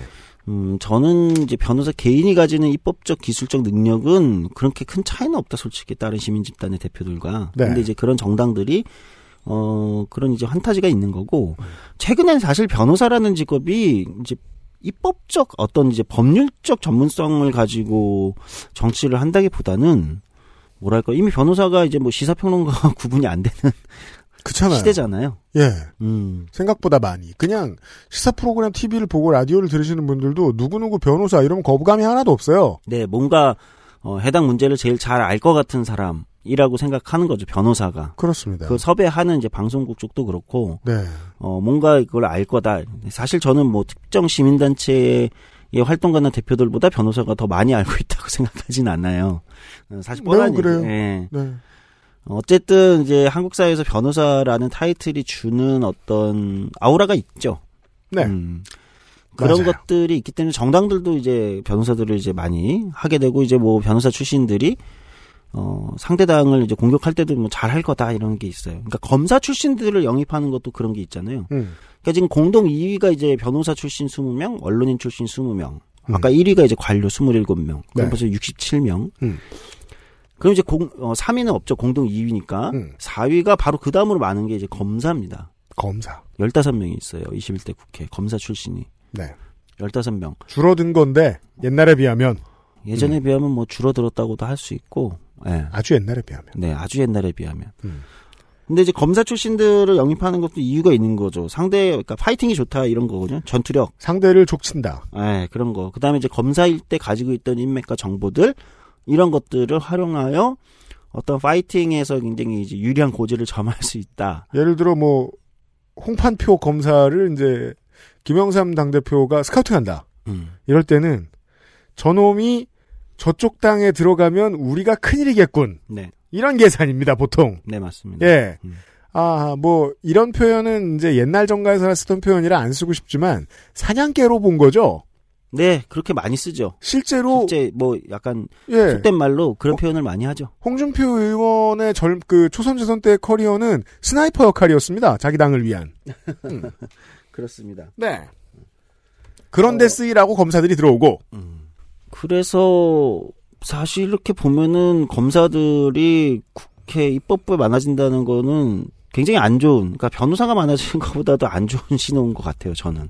네. 그렇죠. 어쨌든 변호사는 이미 저쪽 공직에 있을 때도 강한 권력을 가지고 있던 사람들이에요. 그렇죠. 그러니까 네. 아까 관료가 많아지는 것만큼 안 좋, 비슷한 두 가지를 다 가지고 있는 거죠. 검사라는 거, 법조인과 네. 사실 관료잖아요. 음. 법조인이자 관료지 않습니까? 그러니까 이 두 가지를 다 가지고 있는 거라 저는 이게 이제 굉장히 안 좋은 시그널인데 한 다른 이런저런 자기와 상관없는 일들과 관련돼서 열심히 일할 수 있겠지만 결국은 한 줌도 안 되는 검찰 조직을 위해 움직일 가능성이 있단 말이에요. 300자리밖에 없는 의회에서. 그렇죠. 15명이나 있습니다. 네. 음. 많습니다. 자, 여기까지 이제 제일, 근데 여기까지는 누가 제일 많을 것 같아 하면은 사실 맞추기는 어렵죠. 순위를 맞추는 거는 좀 세부 순위는 틀릴 수 있지만. 어떤 사람들이 있을 거야 라고 제일 상상하는 건 어렵지 거야. 않습니다. 네, 고위 이거는- 관료가 있을 거고 변호사가 있을 거고 검사가 있을 거야. 언론인이 있겠지. 그렇죠. 그럼 그 다음은 누구? 5위. 검사 다음으로 한국에서 입법부의 전 직업으로 제일 많은 것. 여기가 이제 오늘의 주제 핵심인데. 그렇습니다. 노동조합 출신입니다. 이상해야 돼요. 왜냐하면 그 자리에는 교수일까? 음. 기업인일까를 생각해야 되잖아요. 네, 그렇죠. 그 둘은 아니에요. 네. 생각보다 기업인은 정계에 들어올 문이 좁고 네. 들어오지도 않습니다. 네, 두 가지가 다 작동하죠. 굳이 들어갈 필요가 없거나 맞아요. 들어오는 문 자체도 좁거나 그리고 교수는 음. 이거는 또 이제 여의도의 생리인데 여의도가 좋아하지 않습니다. 교수는 겸손하고 똑바로 된 맨정신이 박힌 사람이 아닌 이상 보통 자기 연구실의 왕이잖아요. 왕처럼 굴다가 맨날 쫓겨납니다. 여의도에 못 어울려요. 상당수의 교수들이. 네, 한때는 한국 정치가 교수 출신들을 굉장히 선호하던 시절이 있었어요. 예, 어떤 정책의 전문성이라고 할까요? 근데 이제 교수의 정책의 전문성이라는 게 사실은 입법부는 이제 어떤 제가 이제 가끔 뭐 방송 때 그러면 전문가라는 거는 자기 분야의 전문가가 되기 위해서 나머지 영역의 바보가 되기로 결정한 사람들을 의미하거든요. 정확한 분석입니다. 네. 그렇게 보면 특히 교수처럼 이제 아주 특정 세부 분야의 전문가일수록 오히려 이제 넓게 보는 것에서 굉장히 취약한 경우가 많은데 입법부에서 일어나는 이해관계와 갈등들은 훨씬 이제 광범위한 갈등들을 다루기 때문에 이해관계자도 네. 교수들이 이제 한때는 총망 받았지만 정치 지망으로 지금은 이제 별로 선호하지 않는 거죠. 그 뭐 예를 들어 정말 특정 분야의 국회의원 한 사람이 꼭 있었으면 좋겠어. 음. 그런 만용을 부려도 되는 민주당이나 국민의힘의 입장이라고 생각해 보죠. 네. 그린 뉴딜 전용 국회의원 하나 집어넣을 수 있어요. 네. 근데 사회학과나 법학과 출신 교수를 쓸 일은 없다는 거예요. 뭐 그렇죠. 옛날엔 대선 후보의 자리까지 막 이수성 교수 같은 사람이 올라가고 그랬지만 네. 그런 글쎄요 제너럴한 교수 음. 쓸일 없다. 맞습니다. 음. 어쨌든 다시 돌아오면 어, 앞에 이제 우리가 관료, 변호사, 언론인, 검사 다음으로 지금 21대 국회에서 가장 많은 직업 출신은 노동조합이다라는 13명이 있습니다. 13명. 한국노총 출신이 9명 있고요. 민주노총 출신 4명 있습니다. 총 13명이 있고 한국노총 출신 아, 민주노총 출신 4명은 모두 정의당 소속이고요. 네. 한국노총 출신 9명 중에 6명은 이제 민주당, 3명은 이제 국민의힘. 요렇게 있습니다. 총 13명. 그렇습니다. 그럼 이제 앞에 얘기했듯이 그럼 13명 어 많은 거죠. 5위에 5위. 왜냐면 누구보다 많은 건 기업인. 기업인 음. 출신이 아마 10명 있을 거예요. 아, 11명. 대학 교수 출신이 10명. 보건 의료인 9명. 음. 보건 의료인은 누가 들어갈까요? 약사, 의사, 간호사 등. 그렇습니다. 예, 의사는 3명 있어요. 치과 의사 포함 3명이고요. 음. 간호사들 약사가 넷. 네. 예. 어, 뭐 사실 약사 출신 국회의원이 많다 이런 것이 이제 의사들이 어, 정치에서는 의사보다 약사들의 파워가 세서 뭐 보건복지부나 이런 데 약사들의 파워가 세다 뭐 이렇게 이제 어 뭐랄까 비토하는 뭐중 소리를 낼수. 있는데. 예, 예. 음. 뭐 근데 사실 의사 집단이 어세 명 있다고 음. 의사 집단의 파워가 한국에서 300 중에 3 어? 100분의 1이 어, 라고 보긴 어렵죠. 면 과대대표예요. 네. 물론 과대대표긴 합니다. 의사 3명 과대대표예요, 여전히. 네. 네. 그러니까 사실 뭐 다시 한번 말씀드리지만 이제 그러면 이 리니지 하는 사람 한 10명 뽑혀야 돼요. 여튼 배틀그라운드 뭐 하이 더 늘어날 것입니다. 네. 네. 근데 이제 인구 집단과 이제 비- 꼭 비례할 수는 없지만 음. 어쨌든 이제 입법부가 어떤 직업 출신들로 채워지는 건 어떤 경향성을 대표한다고 볼 수는 있겠죠. 그렇습니다. 음, 이제 다시 돌아와서 그러면 노동조합 출신이 13명 직업으로 우리가 아, 국회의원은 보통 이런 직업의 사람들이 할 거야라고 우리가 쉽게 뽑을 수 있는 앞에 네 가지 직업을 빼고 음. 그 다음으로 나오는 게 모든 이익 집단과 수많은 네. 이해관계자 이익 집단과 전문서 전문가 전문 직종 음. 이런 것들을 모두 제치고 노동조합이 5위에 올라 있다는 겁니다. 실제로는 음. 이 기준을 좀 전에 소장님이 설명해 주셨습니다. 국회의원이 되기 직전 직업. 네. 근데 여기에서 범위를 넓히면 네. 민주당 주류의 상당수가 여기에 해당합니다. 맞습니다. 홍영표 의원도 민주노총 출신이에요. 네, 사실 그래요. 대표도. 예.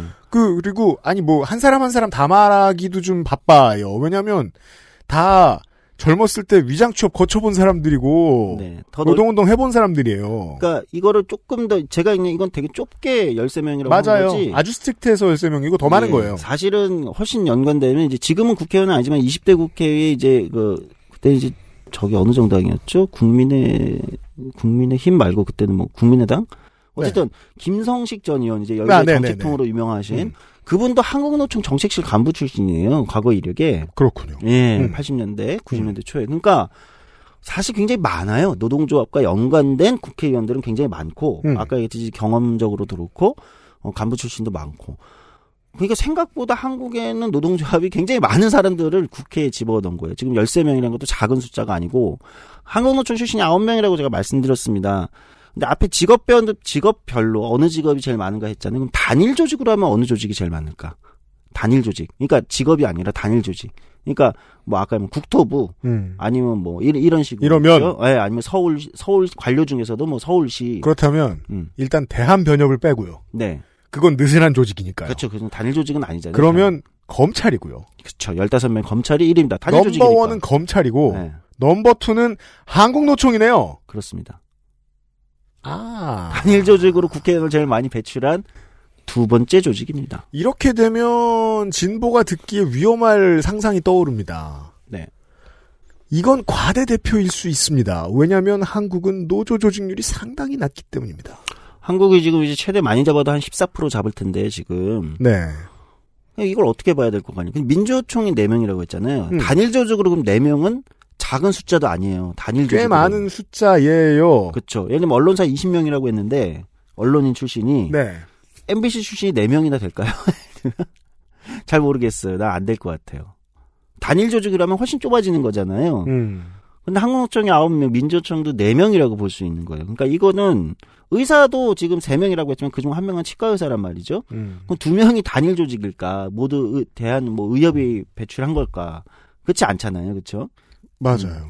그러니까 아, 그거 생각, 의협이 배출한 게 아니에요. 네. 하다 보니 의사인 거지. 그렇죠. 근데 민주노총이나 한국노총은 민주노총이나 한국노총이 배출했다고 보는 게 맞아요. 그건 조직적으로 배출한 거죠. 예. 맞아요. 맞습니다. 네. 그래서 이제 여기서부터 이제 다시 그렇다면 음. 노동조합 출신 13명, 한- 한국노총은 단일 조직으로 2위인데 네. 그러면 적어도 시민 집단의 대표가 모이는 입법에서 그럼 대한민국의 노동의 힘이 그렇게 세단 말인가? 음. 그럼 여러분들이 체감하시기에 대한민국의 노동의 힘이 적어도 정치적 영향력이 음. 관료, 변호사, 음. 검사, 언론인 다음으로 센가? 아니면 검찰과 검찰이 15명이래. 검찰과 한국 노동조합의 힘이 정치적 영향이 삐까삐까한가? 한국은 그럼 이렇게 생각해야죠. 어, 포털 뉴스란에 얼마나 띄워주는가. 음. 안 나오잖아요. 사람들이 체감할 때도 그런가? 그렇지 않잖아요. 이 권력이 그렇게 세다고 사람들이 권력은 사람들이 그 자리에 있다고 믿는 곳에 있으니까 이 권력이 정말로 그렇게 세다고 사람들이 믿고 있고 권력이 있으면 네. 지난번 민주노총 그 선거 있을 때 부정 의혹 터졌을 때 기사가 이렇게 안 나오는 게 말이 됩니까? 또는 한국에서 노동 문제가 그렇다면 이 정도 그 규모에 걸맞게 입법부에서 다뤄지는가? 라는 질문을 던질 수 있어요. 근데 사실 그렇게 체감이 안 되잖아요. 우리가 뭐 중대재해기업 처벌법 과정을 보더- 보더라도 물론 그거는 어떤 면에서는 긍정적으로 왜냐면 통과가 됐고 의미는 한 발을 디뎠으니까 뭐 여러분 한국노총 지금 위원장이 누군지 아십니까? 그 힘으로 따지면 이렇게 얘기하죠. 아, 하나그룹 출신이 13명 있어야 돼요. 9명 있어야 돼요. 뭐지? 아니, 그니까, 그룹 총순의 가족 이름은 알아요. 아 그렇죠. 근데 한국노총하고 민주노총 위원장 이름 모르잖아요. 네. 정말로 권력이 거기 있다고 믿으면 사람들이. 네. 예. 그러니까 이거를 평가를 이제 두 가지 측면에서 해볼 수 있을 것 같아요. 음. 이 숫자를 놓고, 그러니까 현실과 체감되지 않는 이 숫자 어떻게 보면 많다면 많다고 볼 수 있는 음. 그렇죠. 사실 저는 적지 않은 숫자라고 솔직히 생각해요. 저도 그렇게 물론 노동자가 2천만 명이 넘고 전 대부분의 시민들이 다 노동을 하기 때문에 우리는 5천만 명이 모두 시민한 노동 시민이지만 하지만 그들이 모두를 대변하는가? 그렇죠. 그리고 노동조합이 조직률이 우리가 14% 정도 수준, 사실 높지 않은 수준이라고 얘기하는데 그런 거에 비하면 아, 국회에서 이 정도의 그 단일 조직 또는 노동조합이라는 어떤 타이틀을 가지고 명백하게 자기 정체성을 가지고 있는 정치인이 음. 13명이 있다는 건 저는 작은 숫자는 아니라고 솔직히 생각해요. 음. 맹비가 잡히는 양대 노총의 노조원은 200만 명 그렇죠. 정도입니다. 음. 지금 노동 정년기 인구로 봐도 10%가 안 돼. 네. 그런데도 국회의원 많네요. 그거는. 예. 네. 그러니까 이게 그러면 이제 양쪽의 평가가 사실 가능한데 한쪽은 이렇게 볼 수 있어요. 생각보다 많은데 그거만큼 노동 문제가 우리 우리 입법부는 우리 정치에서 그렇게 중요하게 다뤄지지 않고 개선 속도가 어, 불평등이나 격차가 여전히 많고 한 걸 보면 그 질문을 해야죠. 음, 이걸 보면 아 어, 그만큼 우리는 노동조합의 어, 출신 국회의원 수에 비해서 노동 문제를 입법부가 사실은 제대로 다루고 있지 못하구나 정치가 이렇게 평가할 수도 있을 것 같고 또 한쪽의 평가는 네. 그럼 그 13명은 생각보다 많은데 음. 그 많은 규모만큼의 힘을 발휘하고 있지 못한 것은 아닌가 표값을 하는가? 그 지점에도 평가를 또 역설적으로 해볼 수 있다는 거예요. XSFM입니다.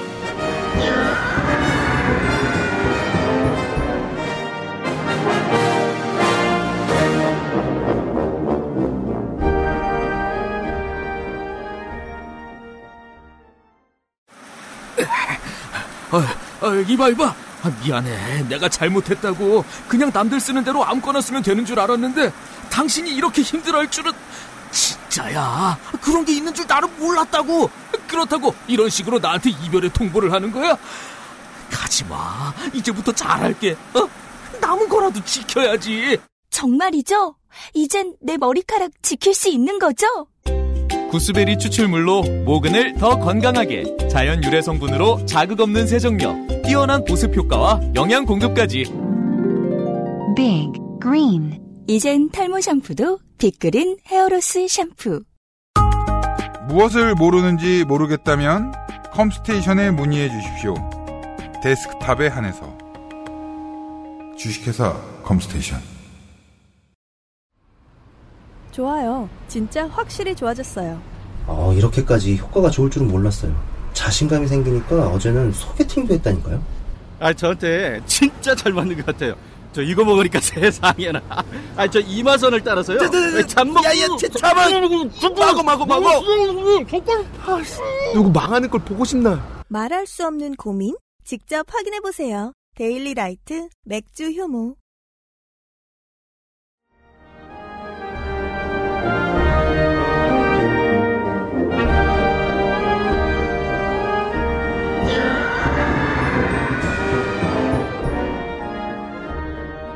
그 지점에도 평가를 또 역설적으로 해볼 수 있다는 거예요. 검찰 출신 15명이 국회에서 발휘하는 영향력보다 그러면 13명 대 15명은 2명 정도의 차이로 우리가 이제 차이밖에 안 날 것인가 갭이 그렇죠. 왜냐하면 그렇다고만 생각하면 개인 기차로 이길 수 있을 거 아니에요. 그렇죠. 예. 음. 과연 그런가? 누가 봐도 검찰이 센 것 같거든요. 네. 관료가 세고 기업이 11명, 10명이라고 했어. 아니, 대학교에서 10명, 기업이 11명이라는 기업인 출신이 기업인 출신 국회의원 11명밖에 비록 안 되지만 사회적인 영향력은 기업이 가진 영향력은 훨씬 거대하죠. 지금 나라가 굴러가는 거 보면 기업인 출신 270명이라고 봐도 이상하지 않아요. 맞습니다. 그러니까 결국은 정치라는 것은 어 일정 정도의 규모도 중요하겠지만 자기 집단을 대표하는 규모도 중요하지만 그 집단이 그 입법부 내에서 얼마나 넓게 자신들의 이해관계를 타 집단을 설득해서 어 이제 포섭하고 있는가가 핵심 아니겠습니까? 내가 국회의원인데 뭐 노동조합 출신이 아닌데 어느 국회의원이 뭐 어느 의원실에서 도장 받으러 온대 뭐 한대 네. 어느 의원이 차 마시러 온대 이랬을 때 저기는 민주노총 출신이니까 또 이런 얘기를 들고 오겠지? 이런 식으로 무서워할까 과연? 뭐랄까 그건 이제 현실적으로 두 가지가 있을 것 같아요. 하나는 실제 아 노동조합 출신 의원들은 뭐 또 뻔한 얘기 들고 오겠지. 또는 이렇게 할 수도 있고 생각할 수도 있고 또는 어 반대로 노동조합 출신 의원들이 어 그만큼 타 집단 출신이나 타 집단을 설득하지 못하고 있는 것은 아닐까 이렇게 생각할 수도 있어요. 그러니까 기업 아까 이제 기업인 출신은 11명이지만 비록 사실은 전체적으로 보면 마치 270명이 있는 것 같은 대부분의 관료 출신 의원이라든지 아, 대학 교수 출신 의원이라든지 다른 여러 이익 집단 출신 의원들을 기업인 출신 의원들이 혹여 기업 관련된 법안이 이, 등장했을 때 상정됐을 때 훨씬 많이 설득해내고 있는 건 아닌가. 카바 잘 치는 건 아닌가 그쪽이 더. 그러면 이제 그보다 숫자가 많은 노동조합 출신 국회의원들이 또는 정치인들이 그만큼 넓게 카바를 못 치고 있는 것은 아닌가. 음. 물론 여기는 기본적으로 먼저 전제되는 기울어진 운동장 논리가 있을 수 있어요. 음. 한국은 기업에도 편향적인 사회니까. 네. 어. 물론 있을 수 있어요. 음. 근데 그걸 감안하더라도 음. 제 얘기는 그걸 감안하더라도 어, 충분히 백보 감안하더라도 어, 규모를 가지고 그러니까 예를 들면 일정 규모가 있기 때문에 누가 봐도 명백하게 객관적으로 음. 자기 실력에 대한 음, 자기 역할에 대한 평가를 피해 가긴 어렵다. 솔직히. 그 13명이 얼마나 조직돼서 어, 더 넓게 국회에서 노동에 동의하는 사람들을 더 넓게 만들어내고 있는가라고 평가를 했을 때꼭 21대 국회만이 아닙니다. 사실 아까 이제 intro부터 얘기한 지난 한, 어, 노동조합 출신들이 본격적으로 진출한 2004년부터라고 치더라도 17년 동안 거쳐간 노동자 출신들이 굉장히 많다는 거예요. 네. 예, 수백, 백 명이 훨씬 넘어갈 겁니다. 백 명은 넘어갈, 어, 음. 지난 17년 하면 아마 거의 100명에 다다를 수 있다고 보는데. 그러네요. 아까 이제 연관된 사람까지 하면 100명이 훨씬 넘어간단 말이죠. 음. 그러니까 어떤 면에서 보면 여기서는 이제 스스로에 대한 평가, 우리가 기울어진 운동장과 한국 사회가 얼마나 노동 없는 민주주의 체제인가에 대한 우리 일반적인 평가를 제외하고 스스로에 대한 평가를 해보면 저는 노동 정치가 그만큼 그동안 진출은 꾸준히 해가지고 규모도 이제는 남 남부럽지 않은 규- 사실 남부럽지 않은 규모예요, 솔직히. 음. 어, 그러니까 이 이걸 만들었는데 그 역량이 이제 이런 표현이죠. 어, 재조직화돼서 실제 그 힘을 발휘하고 있는 것은 아닌 것 같다. 제도 안에 넣어줬는데 음. 제도 안에서 기대한 힘을 발휘해주고 있느냐에 대한 질문은 팀이 뭐랄까 이게 팀의 유, 유기적 조합이랄까 우리가 뭐 야구나 뭐 농구에서 얘기할 때 맞아요. 어, 그러니까 이게 마- 제대로 이렇게 조합돼 가지고 음. 그 파워를 발휘하고 있는 것 같지는 않다. 예를 들어 거기에 선수들이 파견돼 있잖아요. 음. 그러면 프론트와의 커뮤니케이션이 제대로 되고 있느냐? 음. 프론트가 요구한 만큼 플레이를 해주고 있느냐? 그렇지. 이런 것. 음. 기울어진 운동장이란 참으로 디테일이 복잡합니다. 맞습니다. 그래서 우리가 이제 멀리서 미국도 미국 나름의 사정이 있겠지만 NAACP에서 밀어주기로 한 국회의원이 들어가요. 그럼 그 사람은 각종 입법에서 NAACP의 의견을 반영합니다. 아니면 굶어 죽어야 한다는 공포도 있을 것이에요. 어떤 푸시가 있으니까. 네. 유대인을 대표하는 사람들은 그렇게 할 것이고 또 네. 어느 지역의 노조를 대표하는 사람들은 또 거기 대표 못하면 죽을 것처럼 굴 겁니다. 그래서 오히려 더 경직된 것처럼 느껴지기도 해요. 미국의 민주주의가. 네. 하지만 저는 한국이 그걸 반이라도 따라갔으면 좋겠어요. 네, 맞습니다. 정말로 민주노총의 의견을 대변하고 한국노총의 의견을 대변한 사람들이 들어갔으면 그쪽 구단하고 리모트로 대화를 해서 여기서 지금 원하는 게 무엇이다 하고 의회에 집어넣어줘야 되는데 실제로 우리가 보는 민주노총의 액션은 여당 당대표실을 점거하는 장외 투쟁이거든요. 네. 어? 장 안에 선수가 있는데 그 선수들이 뭘 하길래? 이거를 두 가지 측면에서 원내와 원외 차원에서 분석을 할 수 있을 것 같아요. 음. 하나는 어, 원 외에서 그러면 민주노총과 한국노총이 자기 조직 출신 국회의원들과 음. 그만큼의 유기적 조화를 가지고 있는가? 이 질문을 드린 거예요, 제가. 음, 유기적 조화를 그 어떤 결합을 갖고 있는가? 제가 볼 때는 다 개별 플레이예요. 13명의 국회의원들, 노동자 출신 국회의원들은 사실 민주노총과 한국노총 조직적 연계와 이런 과정이라기보다는 나 그 출신이긴 한데 다 개별 플레이예요. 음, 그 가능성이 굉장히 높습니다. 그런 경향성이 높아요. 점점 높아지고 있어요. 양대 총연맹 내부에서 말이에요. 네. 이렇게 얘기하지 않을까 합니다. 연락을 잘 주고받지도 않지만 음. 그 사람 얘기할 때 그 새끼는 지살 길 찾아갔어. 이게 뭐예요? 그럼 나머지 인생을 부정해버린 거예요, 국회의원이 되면서. 그럼 이 첫 번째 질문에 답을 할 수 없는 거예요. 당신 국회의원 뭐하러 됐어? 누굴 대변하려고 왔는데? 근데 여기에는 저는 오히려 민주노총과 한노총의 또 원의 문제도 있다고 생각해요. 그러니까 그죠. 이 사람들을 배출할 때 이 사람들이 국, 그 국회의원이 되고 입법부에 우리의 노동조합의 이해관계를 관철할 수 있는 무슨 뭘 했는가. 음. 어. 그러니까 예를 들면 제가 이제 미국의 노동조합을 예를 들게요. 미국의 노동조합 조직률이 10% 남짓이 우리보다 낮아요. 음. 그럼 미국의 AFL-CIO, 미국 미국 이제 노총, 노- 네. 미국 노총이 그러면은 우리만큼의 우리보다 낮 노동조합 조직률도 낮고 미국 음. 미국은 얼마나 기업 친화적인 나라입니까? 그럼요. 기울어진 운동장은 사실 우리가 얘기하기에 우리보다 더 기울어진 운동장이라고 얘기할 수 있어요. 그런데도 네, 월스트리트는 그런데도 미국 AFL-CIO가 본인들 미국 노총이 본인들이 지지하는 법안이 있을 거 아닙니까? 수백 개가 음. 이제 미국 노총이 이제 정책 투표 지수라는 걸 개발을 했어요. 음. 그걸 가지고 평가를 해보면 아, 이제 미국 이- 이제 그 하원 그 의회가 이제 음. 2년마다 이렇게 해서 어, 미국 민주당은 미국 AFL-CIO가 지지하는 법안에 하원은 80%, 상원은 75%의 지지를 보냅니다.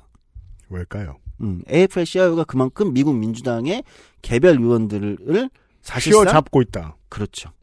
음. 그러니까 정책적 일치도가 높은 거예요. 공화당은 어느 정도였을까요? 100번째 국회에서 공화당이 어 제가 알기로 47% 정도의 싱크로율이었다고 해요. 지금은 47%. 예, 지금은 한 3%. 그러니까 이제 아, 네. 공화당이 굉장히 그 과거에는 그래도 노동 문제를 음. AFL-CIO가 다루는 법안들을 노동 문제를 그래도 한 40%는 다뤘어요. 근데 지금은 이제 굉장히 이제 떨어진 거죠. 그러니까 아예 안 다룬다. 음. 어, 그러니까 굉장히 반노동 정당이 됐다랄까. 그렇죠. 사실 공화당의 전통이 사실 노동자의 정당인데, 음, 예. 이제는 완전히 이제 그렇게 됐다 이렇게 볼 수 있죠. 하지만 한국의 어, 우파 정당을 보면 지금 알려주신 공화당의 사례와는 전혀 다르거든요. 네. 우리나라 우파 정당의 노동 세력이 있고 커나갑니다. 점점. 네. 그런데 그런데 실제로 좋은 뜻입니다. 퍼펫 마스터가 없는 것 같아요. 음, 맞아요. 이 국회의원을 움직이는 세력이 네. 없나 봐요. 그렇게 작동하지 않는 거예요. 13명의 의미는 뭐냐? 13명이면 한국 법으로 하면 10명이 넘잖아요. 네. 입법을 지들끼리 허구한 날할수 있어요. 맞습니다. 한국노총과 민주, 민주노총 입맛에 맞는 입법 허구한 날할수 있어요. 네. 하는지 모르겠어요. 그러니까 그 13명이 그렇게 작동하기보다는 그냥 개별 13명이라는 거죠. 물론 이제 뭐 민주총 출신 4명은 모두 정의당이니까 정의당이나 정당 안에서 그렇게 할지도 모르겠지만 제가 볼 때는 그렇게 보더라도 또는 민주당에 있는 한국노총 출신 6명이라 하더라도 그렇게 어떤 노동조합의 어떤 그거와 유기적으로 결합돼서 움직이는 것처럼 보이진 않는다. 어, 그런 면에서 사실 평가가, 그러면 한국의 민주총이나 한국노총은 미국의 AFL-CIO만큼 정치 개입에 대한 전략이 명료하게 있는 것 같지 않고, 그러다 보니 자기들이 가지고 있는 13명의 굉장히 큰 정치적 역량을 제대로 활용하고 있지 못한 것에 대한 평가가 필요한 것이 아니냐. 그게 자산이라는 자각도 안 되는 건 아닐까? 음, 그렇게 얘기하면 너무 슬프고. 제가 얘기했잖아요, 그래서. 네. 근데 두 번째 또 다른 평가가 이제 내부에서 가능한 또 다른 평가가 있을 수 있어요. 뭡니까? 그 13명의 국회의원들이 음. 그럼 이제 다시 또, 또 외부가 아니라 내부에서. 그럼 그 13명의 국회의원들이 국회에 있는 300명의 나머지 국회의원, 음. 287명의 나머지 국회의원을 아까 기업인 국회의원들이 얘기하듯이 길어진 운동장이라고 하더라도 음. 내부에서 얼마나 많이, 이미 17년, 20여 년이 다 돼가기 때문에 음. 얼마나 많이 다른 이익 집단과 이해관계자 출신 국회의원들을 설득하는 이 뭐랄까요. 어, 설득의 어떤 범위를 넓혀오고 공감대를 만들었는가. 그렇죠. 음. 그러니까 국회가 끝날 때마다 또는 아무리 13명이 있어도 13명으로만 존재하는 거예요. 제가 국회의원들 만날 때마다 항상 물어보는 게 그거거든요. 음. 그래서 당신은 노동, 장애인, 인권, 기업, 음. IT 뭐든 좋아요. 당, 어, 당신은 군인 뭐 어떤 걸 대표하러 갔지. 그래서 친구를 많이 만들었습니까? 그게 굉장히 중요합니다.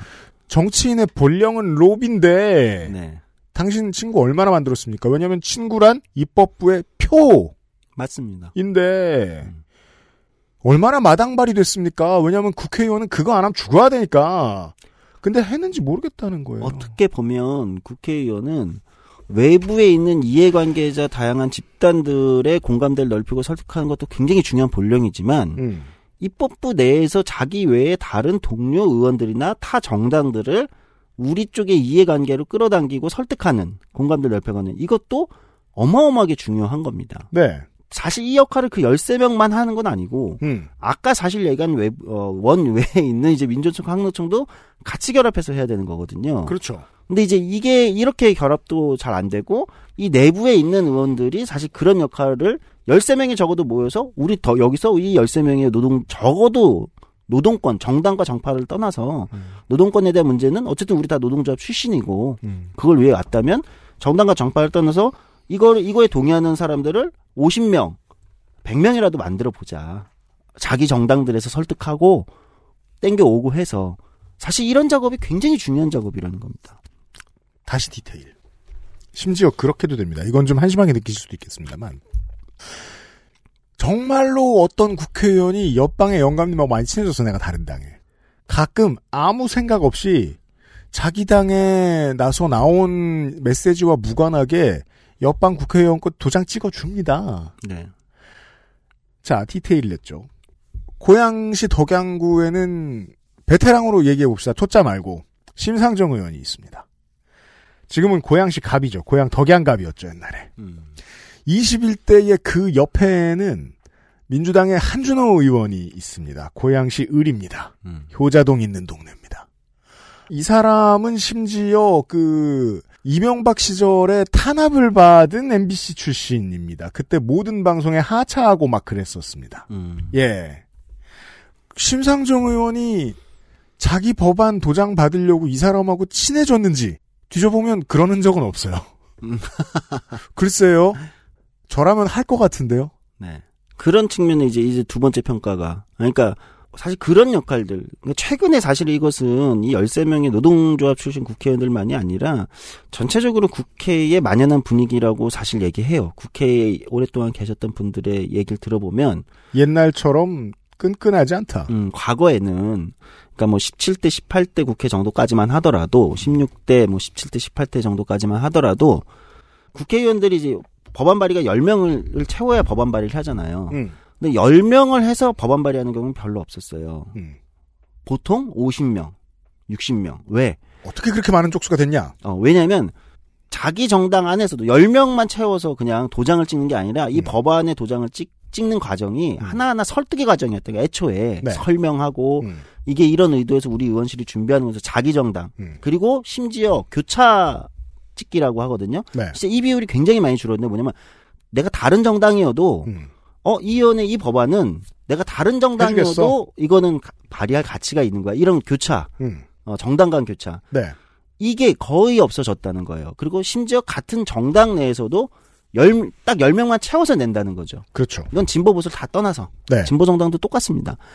그러니까 이렇게 한다는 거죠. 그러니까 이건 무- 뭐가 생략돼 있는 거냐면, 그러니까 아까 얘기한 음. 이 내가 추진하는 우리가 추진하는 어떤 법안이나 어떤 정책에 공감대를 넓히는 것보다는 네. 일단 10명에서 법안 발의했어라고 기자회견장에서 서는 것.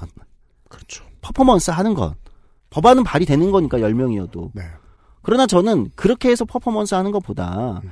타 정당과는 교차 발의, 그 다음에 예를 들면 이걸 넓혀 가지고 50명, 100명이 음. 다른 정당도 설득해서 같이 하는 것이 사실 어느 쪽이 더 파괴력이 셀까. 그렇죠. 음, 이런 거죠. 이건 이제 전체적으로 한국 입법부 정치의 어떤 최근의 경향성 트렌드하고도 연결이 돼 있다고 보입니다. 어, 그러나 이제 오늘 우리 핵심은 노동 정치가 얼만큼 그간 한 20여 년간 그 안에서 자기 파일을 공감대를 넓혔는가. 그러니까 자기 규모는 일정 정도 커졌고 이제는 무시할 수 없는 규모가 됐지만 얼만큼 공감대와 이 설득의 범위를 넓혔는가에 있어서는 사실은 좋은 점수를 주기 어려운 것이 오히려 지금 냉정한 평가다. 그건 원내나 원내나 이렇다는 겁니다. AFL-CIO를 비교해도 마찬가지예요. 혹자들은 음. 어떤 청취자분들은 여기서 이런 반론을 할 수 있어요. 아, 우리나라는 아무리 13명이 있고 그렇다 하더라도 노동조합 조직률이 너무 낮지 않습니까? 그렇죠. 언론도 편 안. 들어주고. 예. 네. 그러면 전 세계에서 노동권이 제일 잘 어, 실현되고 입법부에서 제일 잘 다뤄진다는 나라를 독일로 우리가 얘기를 많이 듣는데 독일의 노동조합 조직률이 몇 퍼센트냐? 17%입니다. 음흠. 우리가 14%라고 했잖아요, 이제. 네. 사실 그럼 독일과 우리의 노동권의 차이나 노동 문제가 다뤄지는 중요성의 어떤 규모나 이게 음. 그 노동조합 조직률 3%만큼의 차이밖에 안 날까요? 음. 저는 두 배 이상 난다고 생각해요. 우리의 주된 이야기군요, 오늘의. 음. 우리가 안 된다, 안 된다 하는데 그동안 자산을 축적했다. 네. 이렇게. 아, 어떤 덕후들을 보고 답답할 때가. 어, 넷마블 고스톱을 칠 거면서 3080을 산다는 겁니다.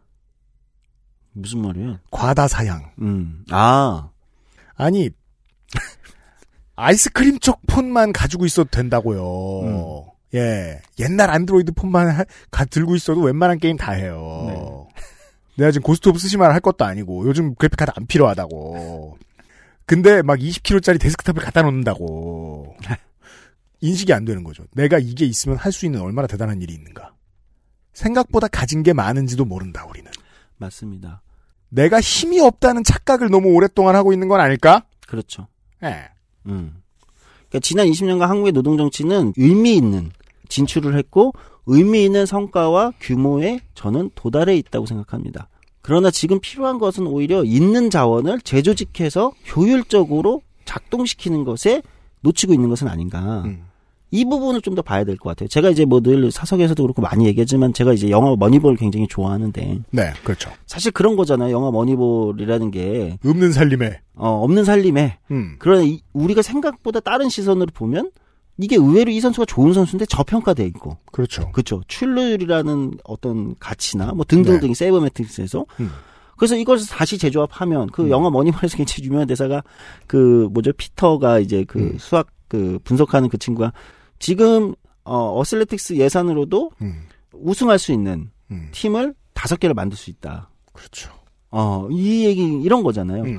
그러니까 어떻게 보면 있는 자원에 대한 재조직화와 효율적 사용에 있어서 우리가 굉장히 놓치고 있는 점이 많다는 거예요. 원내나 원내나 아까 이제 예를 들었듯이 물론 의미 없 의미 있는 시도가 없는 건 아닙니다. 제가 이제 이렇게 비판만 하고 나면 아, 또 뭐 조소장 또 나와가지고 뭐또 막 비판만 하고 지공천 안 준다고 어, 삐져가지고. 그러니까, 어, 그렇게 이제 오해하시는 분들이 있을 수 있을 것 같아서 악플러들 꺼지라고.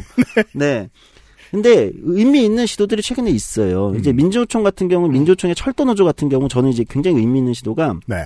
민주노총 철도노조가 어, 철도 어, 대륙 철도 시대를 위한 철도 공공성 강화 의원 모임이라는 걸 해요. 근데 여기에는 여야를 다 뛰어넘어서 해요. 그렇죠. 민주노총 철도노조가. 음. 왜냐면 철도라는 것의 미래. 음. 어, 특히 뭐 대륙철도, 이게 이제 들으시면 이제 뭐 당연히 이제 한반도 철도라든지 음. 남북 철도 연결이라든지 뭐 러시아와의 연- 중국이나 철도의 연결 등등 등의 국가 전략적 가치이기 때문에 음. 비전이고 그것이 곧 또 철도 산업에 일하는 노동자들의 어떤 미래와 직결된 문제 아니겠습니까? 그럼요. 그러니까 철도 공공성 강화를 위한 의원 모이면 여야를 넘나들고 음. 포괄해서 여기하고 토론회 하고 여기하고 의제 발표를 하고 이런 걸 꾸준히 하고 있습니다. 네.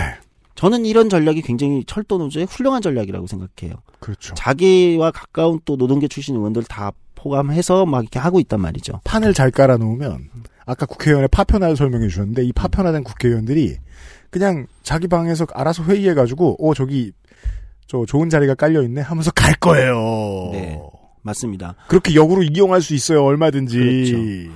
한국노총 같은 경우는 이제 굉장히 의미 있는 또 지도를 하고 있는데 한국노총 출신 민주당의 의원이 여, 6명이라고 했어요. 네. 노동 존- 노동 존중 실천 의원단이라는 걸 만들었어요. 이건 뭐냐면 음. 항노총 출신 여섯 민주당에 있는 여섯 명만이 아니라 음. 이 여섯 명을 중심으로 해서 세부 뭐 플랫폼 보호 위원회, 뭐 사회 안전망 강화 위원회, 뭐 산업별 위원회까지 다 만들어서 네. 총 민주당의 46명의 의원을 땡겨 온 거예요. 음. 노동 존중 의원 실천단이다. 네. 이러면서 각 위원회를 다 맡겼어요. 음. 그러니까 항노총 출신만이 아니라 이 위- 다른 의원들한테. 직함을 줬어요. 네, 뭐 박주민 거. 의원한테는 음. 뭐를 맡기고 뭐를 맡기고 이렇게 해가지고 그 모임을 구- 꾸려갑니다. 이 음. 46명을 네. 그러니까 사실 뭡니까? 6명에서 46명으로 사실 역량을 확대하고 있는 거죠. 표로 말하면 11.5배가 는 거예요. 만약에 그들이 다 때로 도움이 되는 표- 표를 행사하겠다면 그렇죠. 본회의에서 어, 그렇기 때문에 이런 시도들이 굉장히 의미 있는 시도들이라는 거예요. 음. 어, 뭐, 예를 들어 또 어떤 시도가 있냐면, 그니까 이, 이 제가 계속 얘기하는 원내, 원내에서 이제는 이걸 넓혀가는 거, 우리가 단지 우리 출신 국회의원 몇 명 내는 거야, 이거, 이걸 넘어서는 거. 음. 어, 정의당의, 어, 이윤주 의원이 발의한 그, 쌍용 자동차, 음. 그 소- 노동자들에 대한 손해배상 소송 있잖아요. 아직도 철회를 국가가 안 하고 있는데. 그래서 네. 음. 진짜 몇, 몇십억에 몇 억에 이걸 계속 맡고 있는 거잖아요, 노동자들이. 네. 근데 이거를 철회해야 된다라는 결의안을 보니까 제가 보니까 이 정의당의 이윤주 의원이 이제 그 지하철 노조 출신인데 음. 이 결의안을 봤는데 118명한테 받았더라고요. 제주도 좋네요. 근데 이 118명에 제가 흥미로웠던 건 아까 얘기했듯이 음. 국민의힘 의원들도 있고요. 그죠. 그만큼 받으려면 예, 당연히 들어가겠죠. 국민의힘에서부터 그러니까 원내에 있는 모든 정당들한테 다 받은 거예요. 음. 출신들한테 다 들어가 있는 거예요. 물론 네. 300명 다 받지는 못했지만 어쨌든 반대하는 사람도 있을 거 아니에요. 그렇죠. 그러니까 국민의힘 의원, 의원들조차도 사실은 여기에 결의안에 찬성하게 하는 일부를. 음. 그러니까 저는 이런 게 그러면 쌍용자동차 노동자들의 어, 이 진짜 말도 안 되는 벌써 10년이 더 지난 문제는 아직 해결되고 있지 않은 이 문제에 대해서 적어도 입법부가 네. 이 손해배상은 경찰청이 철회해야 된다는 거에 공감대가 진보와 보수와 정당을 넘어서 어쨌든 확장돼 있는 거 아닙니까? 그렇죠. 적어도 그만큼을 모아낸 거죠. 음. 이걸 그냥 결의안도 10명 받으면 되는데 맞아요. 10명 받고 낸 게 그냥 퍼- 기자회견 한 게 아니잖아요. 그렇죠? 음. 어, 이게 과정이 왜 중요한 거냐? 아까 얘기했듯이. 아까, 어, 한국노총에 하는 노동존중 실천 의원들 46명한테 각 분과별 위원회 위원장을 다 맡기고, 그거를 뭐, 다 의제, 아젠다 발굴을 하고, 이게 왜 중요한 거냐? 철도 노조가 철도 공공성 강화 의원 모임을 왜 여야를 넘나들어서 이걸 하는 게 중요. 저는 이 과정이 노동 정치가 자기 입법부 내에서 자기의 영향력을 야금야금 확대해가는 실천적 과정이라고 생각하는 거죠. 이번에 인사를 해놔요. 명함도 주고 테이프도 한번 끊게 해주고. 그렇죠. 다음번에 이슈 있을 때 연락하면 또 받습니다. 정치 후원금도 몰아주고. 네, 그게 뭐 부- 의원 아니라 그 비서들이라도 전화 한번 받았을 때 쉽게 훅 끊지 못해요. 네. 그게 정치예요. 인간적으로도 그렇고 실제 주고받을 의제들이나 정책들이나 이런 게 굉장히 많아요. 네. 네. 그렇기 때문에 어 그런 것들이 지금 이제 의미 있는 시도들이 어쨌든 계속 시도가 되고 있고 저는 음. 이런 것들에 좀 더 우리가 뭐랄까요? 어 주목해 줘야 된다. 이런 시도들에. 이게 이것도 어쨌든 민주총이나 중요한 항노총도. 시도하는 거잖아요. 네. 그러니까 이런 데 좀 더 주목해 줘야 민주총과 항노총도 그렇고 지금 원내에 있는 어떤 노동자 출신 국회의원들도 음. 어 조금 더 자신들의 역할을 높여내는 거에 어쨌든 힘을 받을 수 있을 거 아닙니까? 그렇죠. 예. 음, 우리가, 근데 저는 이제 아쉬운 건 여전히 그렇기 때문에 오늘 이런 방송을 하게 된 것은 우리가 그동안 이런 지점들을 제대로 재평가해보고 짚어보지 못했다는 거예요. 아쉬운 건 뭐냐면 이런 모든 시도들도 그런 평가에 기초해서 나왔다기보다는 이제 뭘 해야 되니까, 급, 급하니까. 그쵸. 뭘 하- 해결을, 현안을 위해서 되는 경우가 많은데 네. 저는 이게 훨씬 길고 전략적으로 가선 장기적으로 가기 위해선 전략적인 어떤 안목을 가지고 평가하고 자 이제부터는 우리 노동 정치 이런 식으로 하는 거야. 네. 여기에 좀 더 역량을 기울여 줘야 되는 거야. 총연맹들도 네. 어 또는 안에 있는 국회의원들도 그렇게 우리가 이런 거에 이런 거 하려고 들어온 거야. 어 단순히 나 한 명이 스타 의원 되려고 한 게 아니라 우- 내, 나를 들여보낸 노동조합의 노동권이라는 가치, 노동의 가치를 이 안에서 더 확산시키기 위해서 들어온 거야. 그러기 위해선 다른 의원들도 설득해야 되고 타정당 의원들도 우리 쪽으로 땡겨오는 역할이 굉장히 중요한 역할인 거야. 음. 라고 인지하게 해줘야 된다는 거죠. 우리가 그런 평가를 해줘야 된다는 거예요. 네. 한 명의 스타 의원, 노동조합 출신이 한 명의 스타원이 탄생한다고 노동권이 넓어지는 게 아니라 안 그래요. 예. 음. 얼마나 그 사람들이 더 많은 사람들을 설득해내는가, 공감대를 넓혀나가는가가 실제 사회 변화에 훨씬 더 큰 저는 힘이 있다고 생각합니다. 그렇습니다. 음. 네. 그 8시 7시 반 요즘 7시 반에도 하더군요. 8시 9시 또 땡치면 나오는 뉴스 바깥의 세상입니다. 제도권 안의 이야기임에도 불구하고 말이죠. 예. 그리고요. 그 이런 류의 이 컨텐츠를 만드는 기사를 쓰는 사람들도 그렇고 뭐 방송을 만드는 PD들도 그렇고 다루면 어, 잘 안 팔리고 사람들이 신경 안 쓴다 이런 얘기 많이 하는데요. 정치권에서 이런 문제를 해결해 준 것들에 대한 레토릭을 어떻게 만들어서 배포하느냐. 즉, 이런 문제를 해결해 준 어떤 것에 대해서 나중에 정치권이 표로 얼마나 보상을 받을 수 있다는 경험을 쌓느냐. 요것만 좀 해결되면. 생각보다 우리는 가진 게 있다. 있다. 예. 음, 이게 저는 굉장히 중요하다고 생각합니다. 이런 이야기였습니다. 제가 왜 미디어 얘기를 드렸냐면, 여의도의 쪽수 이야기 허구한 날 하고 있는 사람들이 상상도 못할 변화에 대한 발견을 오늘 이야기한 거거든요. 네. 네. 계속 20년 동안 진보 정당의 조직화 확장을 고민한 분들이 있어요. 세상 중요한 일이죠. 네. 근데 그 정당이 어떠한 부침을 겪고 어떻게 부응하고 했느냐와 정말로 진보 정치가 우리나라의 입법부에 얼마나 들어왔느냐는 100% 싱크는 아니에요. 맞아요. 기성 정치를 통해서도 진보 정치가 들어왔어요. 맞아요. 노동 정치가 들어왔고 그것이 우리가 가지고 있는 중요한 미천이라는 걸 왜 아무도 안 찾아줬는지 모르겠네요. 네. 네. 오늘 처음 이야기해봤습니다. 물론 제가 틀리겠지만 아, 이것은 양대 노총이 꽤 싫어할 것이다. 그럴까? 굳이 뭐 싫어할 것까지요. 시민활동도 그렇고 정치도 그렇고 그 중요한 가장 편안한 문제 일어나지 않는 레토릭에서 벗어나는 걸 되게 싫어해요. 양단노총이 제일 싫어하는 게 우리에게 힘이 있다는 걸 인정하는 건 것 같아요 대한민국에서. 아, 그럴 수 있어요. 왜냐면 제가 가- 요즘 느끼는 가장 큰 문제 의식이에요. 그렇죠. 우리는 힘이 있고 책임이 있고 할 능력이 있습니다. 라는 말을 하는 걸 세상 싫어해요. 그렇죠. 피해자 위치에 있어야 유리하다고 생각하는 수월하게 네. 어, 뭐 이야기를 할 수 있다고 생각하는 아니 담장 안, 관성이죠. 담장 안쪽에 선수들이 있고 배지가 있는데 왜 담장 밖에 계속 무릎 꿇고 있습니까? 안 그랬으면 좋겠습니다. 이런 이야기를 해봤습니다. 조성수 소장 이번 달도 수고 많으셨습니다. 네, 감사합니다. XSFM입니다.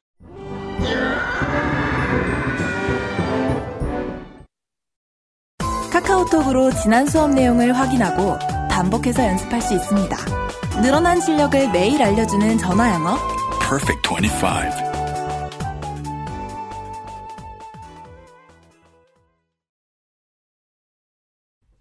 네. 좀 전에 이야기했던, 소장이 이야기했던 한국노총과 그 여당 의원 46명이 만든 그 노동전중 실천 의원단은요. 네. 나중에 그 외부에 노출되는 활동을 할 때 여당 의원들에게 도움이 될 공산이 큽니다. 아, 노동존중 실천 의원단으로서 무엇을 입법하고 무엇을 입법했습니다. 라고 광고할 가능성이 생기죠. 네. 그래서 이 46명이 얼마나 득을 보고 좋은 활동을 하느냐에 따라서 나중에 이 숫자가 더 늘어나고 혹은 비슷한 모임 같은 것을 더 만들어낼 수도 있습니다. 물론 저는 이런 시도를 한국노총이 먼저 했다는 것이 기분 나쁩니다. 못됐네요. 몰랐어요? 근데 이 민주노총의 여당에 대한 손짓 혹은 이제 국회에 대한 현실적인 로비는 총연맹은 손을 놓고 있는 것처럼 보이거든요. 음. 보통 어, 소속 연맹들은 열심히들 하는데 네. 총연맹은 별 관심이 없어 보여요. 시대에 뒤처졌다고 생각합니다. 음, 오늘의 결론을 다시 한번 이야기하면서 마무리하겠습니다. 가진 자산이 있는데 안 쓸 이유를 자꾸 찾아내려고 애를 쓰는 것 같습니다. 그러니까 소장님 방송이 저희가 이제 오프닝에서 욕을 종종 먹는다고 이야기를 했잖아요. 네. 욕을 먹는 이유 중에 하나가 그거잖아요. 타협하라 한다. 네. 타협안을 제시한다. 그렇죠. 네, 그 이유로 이제 가끔씩 지적을 받으시잖아요. 네. 네, 그런 부분에 대한 결여가 지금 민주노총 쪽에 많이 남아있는 게 아닌가. 활동가들의 도움을 받는 구성원들께도 이렇게 그래서 알리고 싶어요. 협상에 실패한 활동가를 다독여주지 마세요. 그건 실패한 겁니다. 음. 그러고 보니까 저는 방송 들으면서 그런 생각이 들었어요. 그러니까 선거 데이터 센터를 할 때. 네. 어, 생각해보니까 내가 데이터 센터를 할 때마다 소개하는 노조 출신 후보가 얼마나 많은데. 에디터가 소개해주는 게 상당 부분입니다만. 네네. 당선이 다 되지도 않고. 네. 아, 근데 왜 나는 늘 이렇게 진보정당에 입성하는 것만 의미 있다고 생각을 했지? 우리들의 착각이 그 지점이었던 거예요. 네. 진보 정당의 등장은 너무너무 중요해요. 네. 존재도 중요하고요. 그런데 진보 정당의 세력이 커지지 않는 것이 노동 정치의 실패인가는 완전히 잘못된 질문이라는 이야기입니다. 네, 그 생각이 들었어요. 그걸 내부에 있는 국회의원들도 종종 까먹는 것으로 보입니다. 음. 통사적인 문제도 있을 거예요. 90년대 이전에는 소위 말하는 제왕적 총재 정치 시절이었습니다. 총재가 해! 라고 하면 내가 그앞 바깥에서 노동을 했든 검사를 했든 변호사를 했든 한 줄로 다 섭니다. 민주, 네. 민주주의를 위해 노력을 했든 사상범을 잡아들였든 그냥 찍으라는데 찍습니다. 그게 국회의원이었어요. 그러니까 의원 꼬, 그 뭐냐 연정을 하기 위해서 의원 꿔주기 같은 것도 가능했던 거예요. 20세기 말에는. 그런데 2020년대쯤 거의 다 와서부터는 또다시 뭐랄까요 그 대기업 같은 분위기라고 해야 하나요? 아주 큰 로펌 같은 분위기? 저 위에서 제일 무서운 중앙당이 내려다보고 있고 어, 나머지의 이제 그 사무실 갖고 있는 사람들은 자기 영업을 알아서 하는 이런 파편화된 분위기로 바뀌었어요. 유리 유리되어 있죠. 사실은 그 중간에 16대, 17대, 18대가 오히려 좀 나았거든요. 그 로비를 하기 위해서 최대한 많은 국회의원들을 만나려고 애를 쓰는 의원실들이 상당히 많았어요. 세력을 늘리려고 하고. 근데 그게 구태 정치하고 어느 정도 교집합이 있다 보니까 바깥에서 봤을 때는 개파 정치를 재현하는 거랑 비슷해 보였어요. 음. 실제로 그런 의원들이 있었고 개파 정치의 피해로부터 여당이 거의 다 벗어난 이후부터 이런 문제점이 생긴 거예요. 국회의원들이 다 파편화돼 있어요. 네. 모두가 따로따로 놉니다. 그리고 스탯을 그쪽에만 찍었던 사람들이 당황을 하는 거죠. 뭐요? 개파 정치로만 찍었던 사람들이. 그렇죠. 물론 그들은 상당히 많이 몰려나 밀려나 있는데요. 지난 10년간의 민주당의 변화를 여당의 변화를 통해서 그렇다면 새로운 정치를 생각해 봐야 될 텐데 이번에 이제 꼭 필요한 오늘 이야기한 새로운 정치의 필수는 그래도 똑같다는 겁니다. 기본이 로비하고 더 많은 사람 끌어들이고 더 많은 사람 설득하고 더 많은 사람 친해져 놓고 더 많은 표를 얻는 게 정치다. 거기에 다시 한번 천착을 했으면 좋겠습니다. 지금의 국회의원들도 말이죠. 네. 예. 이런 이야기를 해본 고리타분한 시간이었고요. 내일 이 시간에는 뭐 하려고 그랬지? 아니 그렇게 맞장구를 쳐놓고 이제 끝나기 전에 고리타분한 시간이었고요. 그러면은 청취자 여러분들에 대한 예절. 사실 이거 저 보좌관들 아니면 누가 들어요 이거 지금 많이 들으십니다. 이해도 안 되고 아유, 많이 그렇다고요. 들으시고 많이 좋아들 하십니다. 그 내일 이 시간은 민족주의자 특집 기대해 주세요. 선생과 돌아오도록 하겠습니다. 선생과 돌아오겠습니다. 그것은 알기 싫다였습니다. 금요일 이 시간에 다시 인사드리죠. 안녕히 계세요. 안녕히 계세요. XSFM입니다. I D W K